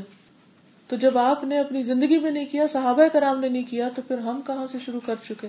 تو ایسی چیزوں سے بھی پرہیز کرنا چاہیے۔ پھر آپ کے اندر اللہ تعالی والی صفات نہیں ماننا۔ آپ مخلوق ہیں. اشد اللہ الہ الا اللہ و اشد ان محمد ابدہ و رسول اللہ کے بندے اور اس کے رسول ہیں. اللہ سبحانہ و تعالیٰ کی صفات جو ہیں وہ قرآن مجید سے بھی پتہ چلتی ہیں، احادیث سے بھی پتہ چلتی ہیں۔ اور مثلاً اللہ سبحانہ و تعالیٰ رب ہے رب، خالق، مالک، رازق، مدبر۔ تو اللہ سبحانہ و تعالیٰ کی یہ صفات ہم نبی صلی اللہ علیہ وسلم میں نہیں مان سکتے۔ یا آپ نے بھی کچھ پیدا کیا یا آپ مالک ہیں۔ مالک کے دو جہان کس کو کہیں گے؟ اللہ سبحان تعالیٰ کو، رسول اللہ صلی اللہ علیہ وسلم کو نہیں۔ یا یہ کہ کچھ خدائی اللہ کی ہے اور کچھ آپ نے حضور صلی اللہ علیہ وسلم کو دے رکھی ہے، ایسا نہیں۔ دنیا اور آخرت کی ہر چیز کا مالک اللہ ہے۔ سورت فاتح میں ہم پڑھتے نا، مالک یوم الدین۔ تو دنیا میں بھی جتنے امور ہو رہے ہیں، جینا، مرنا، یہ سب اللہ کے حکم سے ہو رہے ہیں۔ اور آخرت میں بھی اللہ سبحان تعالیٰ ہی کے حکم سے ہوں گے۔ قرآن مجید میں آپ کو یہ فرمایا گیا کہ آپ کہیے کہ اللہ عملی کلی نفسی ولا درن اللہ ماشا اللہ، کہ میں اپنی جان کے لیے نہ کسی نفے کا مالک ہوں، نہ نقصان کا، مگر جو اللہ چاہے۔ تو آپ صلی اللہ علیہ وسلم کو آپ کی حیثیت سے کم بھی نہیں کرنا اور زیادہ بھی نہیں کرنا۔ کم کرنا کیا ہوا؟ اب آپ بتائیے مجھے، ہم آپ کی حیثیت کب کم کرتے ہیں؟ مثلاً جب ہم آپ سے زیادہ کسی اور کو امپورٹینس دیتے ہیں۔ جب ہم آپ کی شریعت کو مکمل نہیں سمجھتے، جب ہم آپ کی شریعت میں نئی نئی باتیں نکالنا شروع کر دیتے ہیں، جو آپ نے خود نہیں کی، کہ نوز باللہ آپ بھول گئے۔ آپ کو نہیں پتا تھا کہ یہ بھی دین میں فائدے کی چیز ہے۔ اور آپ کی حیثیت سے بڑھانا کیا ہوا؟ اللہ سبحان و تعالیٰ کے اختیارات کو حضور صلی اللہ علیہ وسلم کے اندر سمجھنا۔ اور بعض اوقات تو لوگ اللہ تعالیٰ سے بھی آگے بڑھا دیتے ہیں۔ ابن عباس کہتے ہیں کہ انہوں نے حضرت عمر رضی اللہ تعالیٰ عنہ کو ممبر پر کہتے ہوئے سنا تھا کہ میں نے نبی صلی اللہ علیہ وسلم کو فرماتے ہوئے سنا، آپ نے فرمایا، مجھے میرے مرتبے سے زیادہ نہ بڑھاؤ۔ جیسے عیسا ابن مریم کو نسارا نے ان کے رتبے سے زیادہ بڑھا دیا۔ میں تو صرف اللہ کا بندہ ہوں، اس لیے یہی کہا کرو کہ عبد اللہ و رسول، اللہ کا بندہ اور اس کا رسول۔ یہ فرق ہے ہم میں اور نسارا میں کہ وہ اپنے پیغمبر کو عقیدت میں خدا کے برابر قرار دے گئے۔ اور ان کے پیچھے چلتے چلتے بعض مسلمانوں نے بھی اسی قسم کی باتیں کرنی شروع کر دی۔ نمبر آٹھ یہ کہ آپ کے قول کا احترام کیا جائے۔ آپ کی باتوں کا احترام، آپ کی مسجد کا احترام، آپ کی احادیث کا احترام۔ ہم میں سے بہت سے لوگ قرآن مجید کا احترام تو کرتے ہیں، لیکن حدیث کی کوئی بک ہو یا حدیث کی عبارت ہو یا حدیث کی کوئی بات ہو تو اس کو اتنی امپورٹینس نہیں دیتے۔ تو قرآن مجید میں کون سی صورت ہے جس میں ہمیں اس چیز سے منع کیا گیا ہے؟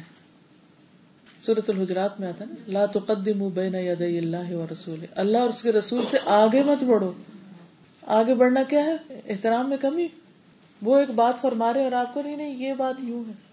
جیسے مسئلہ نا آپ اس کو چھوٹی سی مثال سے سمجھیے کہ آپ اپنی دوستوں کے بیچ میں بیٹھی ہوئی ہیں اور آپ اپنے بچے کی کوئی بات کر رہی ہیں تو اتنے بچہ بول اٹھتا ہے، نہیں نہیں، امی، ایسے نہیں، ایسے۔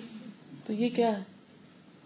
چاہے وہ بچہ سچا ہی ہو، لیکن اس وقت آپ کیا محسوس کرتے ہیں؟ احترام کہ اس نے ادب کے خلاف ہے یہ بات۔ اور بعد میں شاید اس کو، اس وقت شاید آنکھیں بھی دکھا، بعد میں ڈانٹے بھی۔ کہ تم نے اس وقت یہ کیوں کہا تھا؟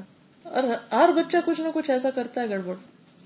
وہ کر تو ماں کی اصلاح ہی رہا ہوتا ہے۔ بعض اوقات ماں بھول جاتی ہے یا بچے کی سمجھ کم ہوتی ہے اور ماں کی سمجھ کچھ اور لیول کی ہوتی ہے۔ وہ ایک ایک انداز سے چیز کو دیکھتی ہے، بچہ کسی اور انداز سے دیکھتا ہے۔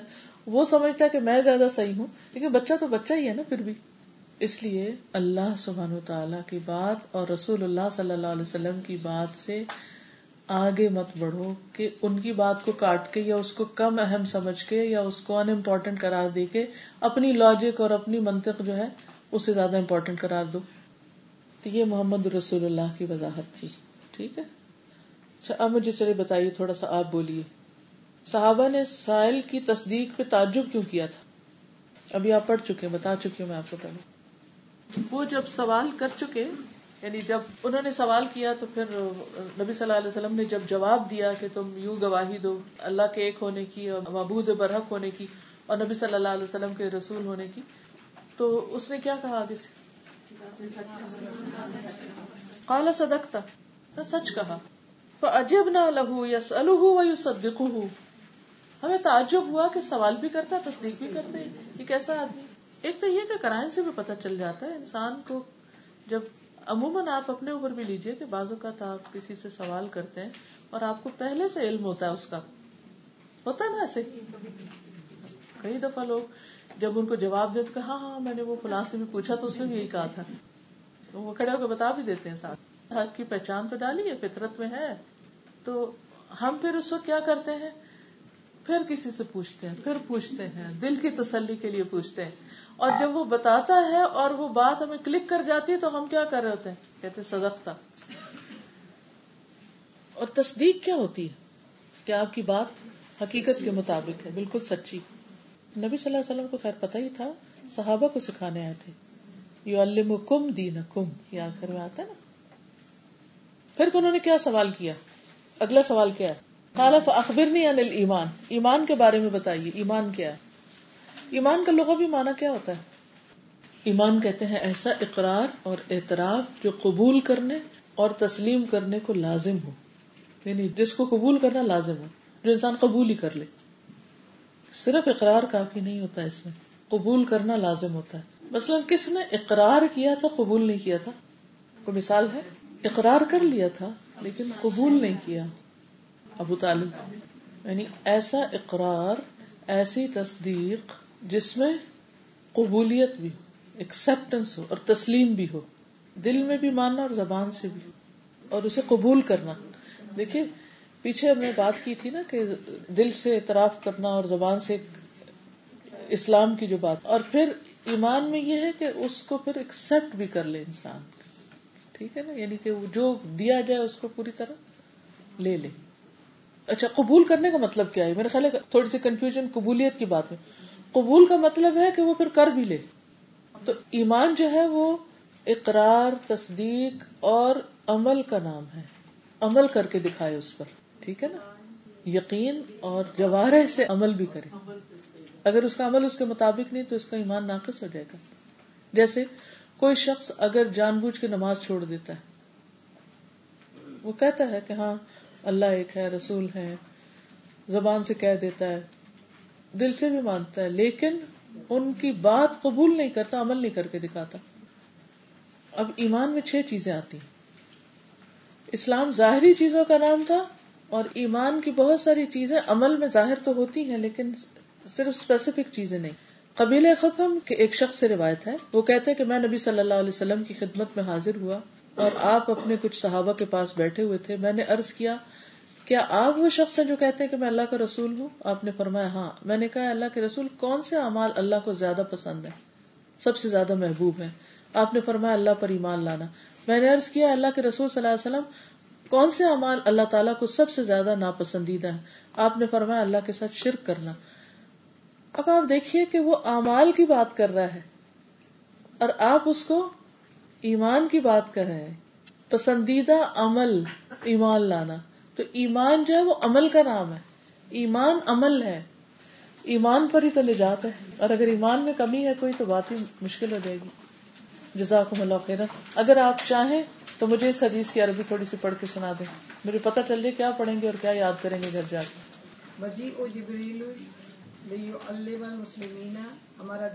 امر دین عمر رضی اللہ عنہ ایضا قال بینما نحن جلوس عند رسول اللہ صلی اللہ علیہ وسلم ذات یوم اطلع علینا رجل شدید بیاد الثياب شدید سواد الشعر لا يرى عليه اثر السفر ولا يعرفه منا احد حتى جلس الى النبي صلى الله عليه وسلم فاسند ركبتيه ركبتيه اسند فاسند ركبتيه الى ركبتيه ووضع كفيه على فخذيه وقال یا محمد اخبرنی عن الاسلام فقال رسول الله صلى الله عليه وسلم اسلام ان الاسلام الاسلام ان تشهد ان لا اله الا الله وان محمدا رسول الله. وتقيم الصلاه وتؤتي الزكاه تؤتی الزکاة وتؤتي الزكاه وتصوم رمضان. وتحج البيت ان استطعت اليه سبيلا. قال صدقت فعجبنا له يسأله ويصدقه قال فأخبرني عن الإيمان. احسنتی ماشاء اللہ بیٹھ جائیے۔ آپ کا نام کیا؟ حمیرہ۔ حمیرہ ٹھیک۔ نیکسٹ کون پڑھے گا اس سے اگلا حصہ؟ اسما پڑھی قال أن تؤمن بالله وملائكته وكتبه ورسله واليوم الآخر وتؤمن بالقدر خير شره قال صدقت قال فأخبرني عن الإحسان قال أن تعبد الله كأنك تراه تعبد الله قال أن تعبد الله كأنك تراه فإن لم تكن تراه فإنه يراك قال فأخبرني عن الساعة احسنتی ماشاء اللہ بہت اچھے اور کون؟ اور کون پڑھے گا؟ آپ پڑھیے تسنیم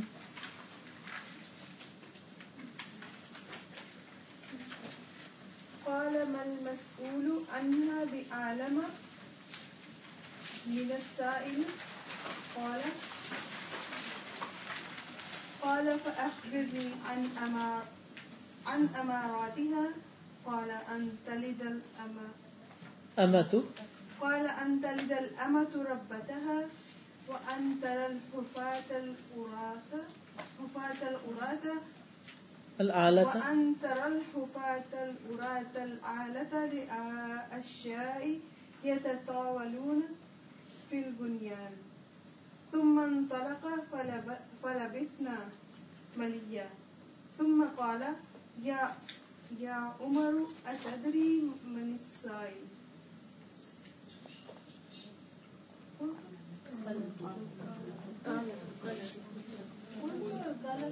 قلت قلت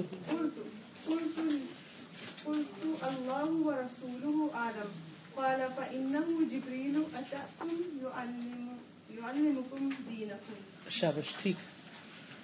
آپ سب پڑھ سکتے ہیں صرف یہ کہ جھجک رہے اگر مشکل نہ ہو تو اور خود گاڑی نہ ڈرائیو کر رہے ہوں تو راستے میں ہی جاتے جاتے پڑھ لیجیے، واپسی پہ آتے ہوئے پڑھ لیجیے، اور جو ڈرائیونگ کر رہی ہو ان کو بھی سنا دیجیے تو انشاءاللہ صرف within twenty four hours اگر آپ اس کو چند دفعہ ریپیٹ کر لیں گے، تو زبانی الفاظ آپ کے منہ پہ جاری ہو جائیں گے۔ ایک سٹیپ ایکسٹرا لیجیے انشاءاللہ آپ کو فائدہ ہوگا۔ جزاکم اللہ خیرا۔ سبحانک اللہم و بحمدک، اشہد ان لا الہ الا انت، استغفرک و اتوب الیک۔ السلام علیکم و رحمۃ اللہ وبرکاتہ۔